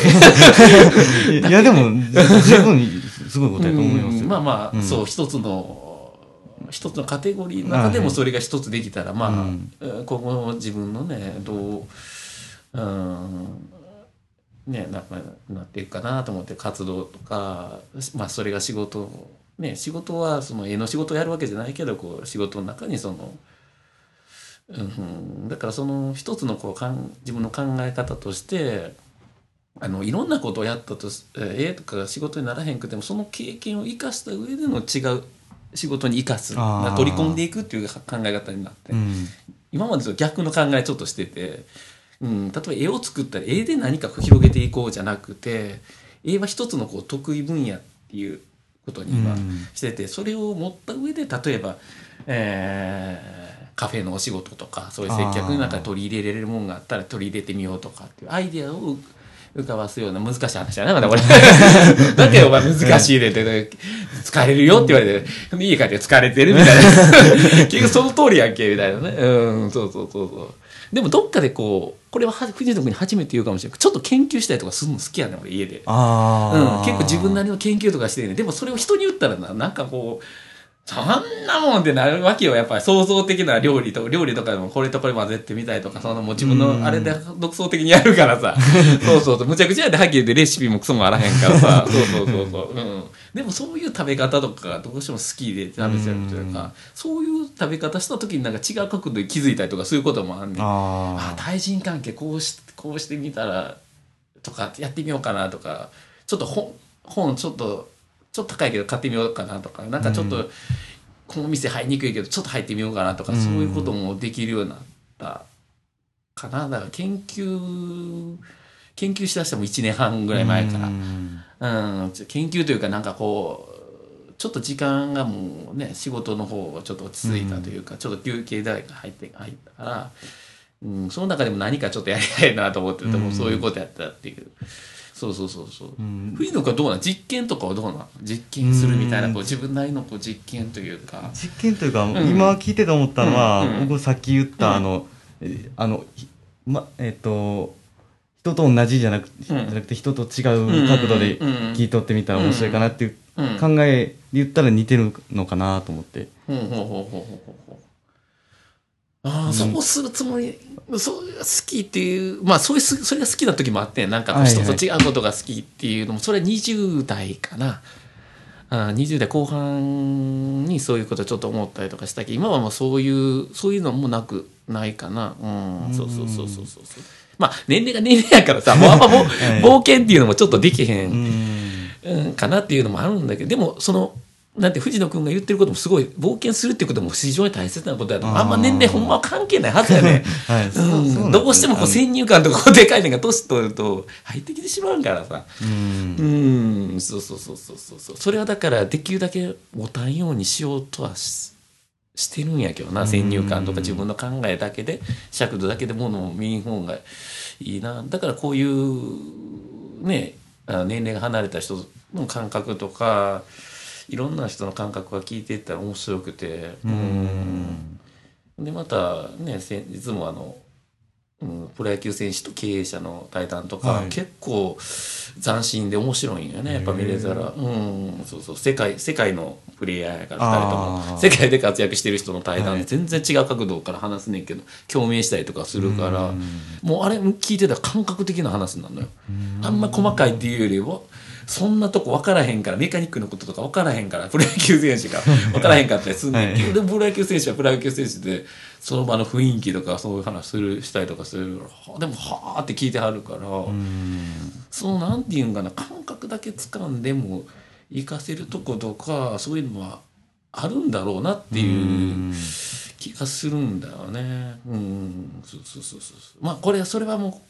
まあ、今後先じゃないと分からへんし、はいはい。そうそうそうそうそんな口で言ってる方が簡単なもんでもないっていうのも はい。そうやし、うん、まあそういうのがね一つ一つ楽しめたらいいかなって。それがほんでまあ仕事に、うん、ちょっとでもね、うん。うん次のステップとしてなってたら面白いかなっていうことかな。うん。まあ言うて藤野君はまだあと1年。はい1年あるよね仕事。ああそうですね。そうそうそうう。ん。1まあ年後ですねちょうど。1年後やからまあ今からねゆっくりこう、うん、まだまだ作り上げられる時やけどね。うん。うん。うん。俺もだから高校出てアルバイトも一切せんかった。クラブだけやってたりあーしただからそうそうそう。クラブ3年間が楽しくていい高校生、えー高校生活過ごしてたからクラブがなかったら逆にやめてたかもしれない。あうあん。そうそうそうそううんっていう人間やったから。でアルバイトもしてなくてうん高校卒業して、えー正社員で働き出したから。もう全然世間っていうの分からんかったよ。ああそうそうそうそうそう。そう、うん、だからそれだからちょっとあの今さ聞いてみたのがあったの。だから就職そのね正社員で働くことになると思うけどその前にアルバイトはどうすどうするのかな？社会ちょっと出んのかな？とかちょっと興味があって。あそう今の子は感覚としてね。まあね一人だけ聞いてもあれやけどね。まあ大多数聞いてるから分からへん部分もあるんだけど。うん。そうそうそうまあ、僕もバイトしたいってのはあったんですけど、うん。うん。やっぱ時間、ううん。ん、今しかできんこうん。と、経験できんこととかはあるのかなそれ聞いた時にははーとも思って。俺もそう確かにそうやなと思って、アルバイトがしたからえー例えば正社正社員仕事、まあ、生き生きて生きるとも限らん部分もあるし、はいそうそう実際社会とは違う部分もあるしね。アルバイトと正社員の仕事はまた全然違うしそうそうそうそうそうそう。うんその辺があるしなと思ってだからどっちが悪いっていうのはやっぱ結局その本人が決めることであってね。うんあんまり。うん。ね、俺の方がだいぶ年上やけどそんなあなたこれ言えるあれじゃないな。ほんまに、うん。それは藤野君に言われてああそうやなと思ったほんまに。確かにその時しかできんことあるわと思って、うん。まあだそれをしてるから大人にな、えーしゃあのね20代を迎えていった時生きてくるのもあるし、はいはい。そうそうそうそう。それはあると思うんだよね。うん。そうそうなったら面白い。あいろいろだからね面白いかなって思うけどね。うん。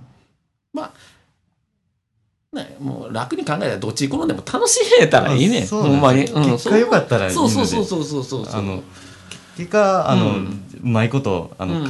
考えな、うん。考え方変えたりとか、うん。まあ後々自分でフォローしフォローっていうか、うん。まあ、カバーしていいい方に持っていけたら、うん。もうそれでいいかなと思うんで、うんそうやな、うん、失敗したとしてもまあそれそれがあったから、うん。今こういうふうに、うん。その経験を生かしてこういうふうにやったら、失敗せえへんなっうんていう考えうん。ができたらもうそれ,、うん。それは意味があったものなのかなと思うんですけど。でも俺は聞いてる感じではまあ俺とあんま高校生の人と喋る機会あんま少ないけどちょいちょい生放送でも関わってくるけど聞いてるとあの藤野君みたいな考え方の方は少ないと思うな。今今を楽しむっていうかうん。今今高校生にしかできへんことがあるっていうそういうのを見てるっていうのはおすごいことやと思うんだよな。ううん。んなんか変にこうなんていうか無駄にしてないやっぱり生き方。あうん、してる学生生活を送ってんねんなっていうのはすごいかんそういうかんそれ一つ聞いただけでもそう思うねやっぱり、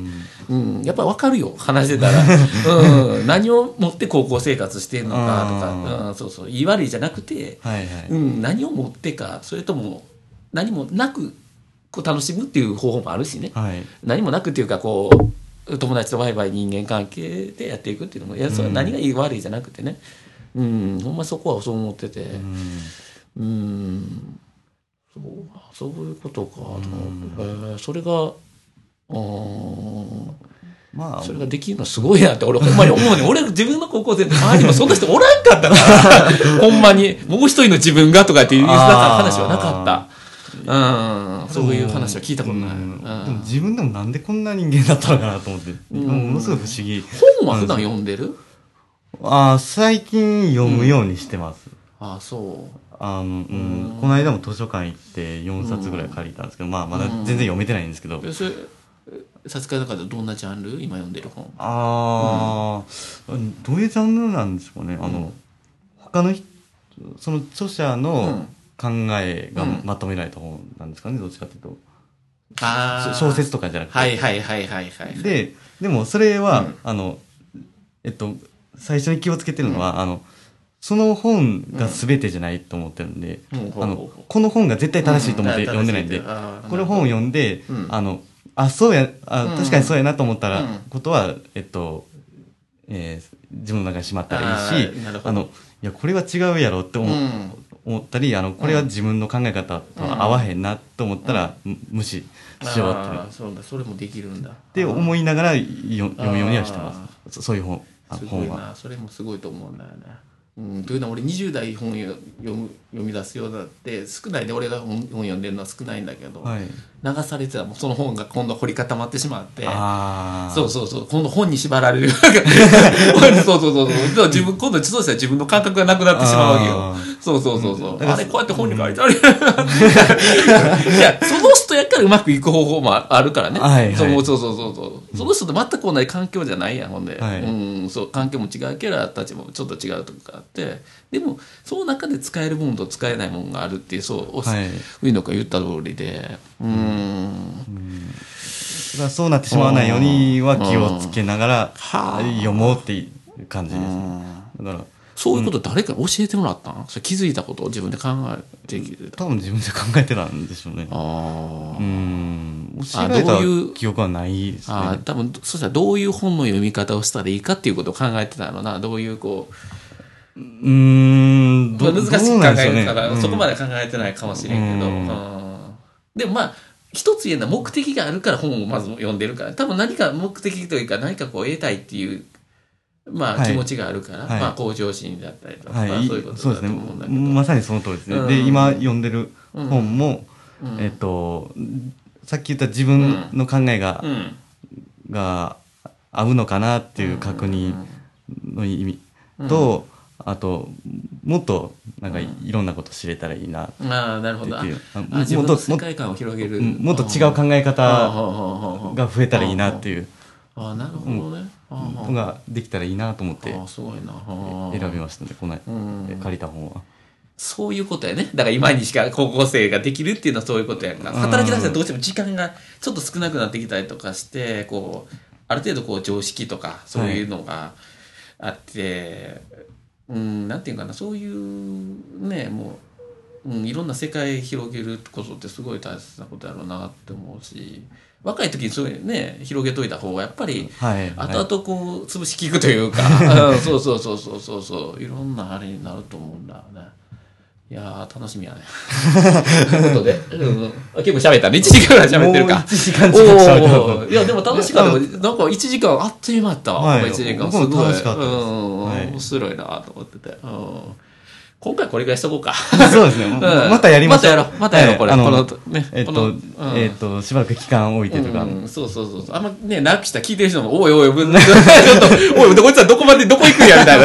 そうそう。ちょっと小分けにしよう。うんこれ第一弾はこんな感じで。多分もう飽きてると思いますけど。ここまで聞いてる人もいるのかなって感じですけど。いや、はい逆になんか、コアな人が聞いて、聞いててほしいな、と面白いあー思ってくれたら嬉しいねんけどな、なんか、はいこいつ、ああだこうだ言っとんな、みたいな。うんうんあんなこと言うの好きなんですよ、僕結局。うんそうそうそうそうそう、はい。い、やねもっちゃんともそうやね。結構ねああだこうだ俺好きやね。ああでもない。答えを求める答えをあえて決めなくてああだこうだああだこうだって。僕はこういう見方する。あーあーそうこういう見方する。だけの会話。そうそうそうそう。何もああそうああなるほどね。とかね。あその方法があったら採用するとかね。そうそうそうそう、うん、そういうことがねはい。楽しかったりしてて。うん。そうそうそうそうじゃあもう終わりましょうか。終わろうかもうきりないですね。ということで今週はこんな感じでした。んじゃあ、さようなら。あ、ありがとうございました。さようなら。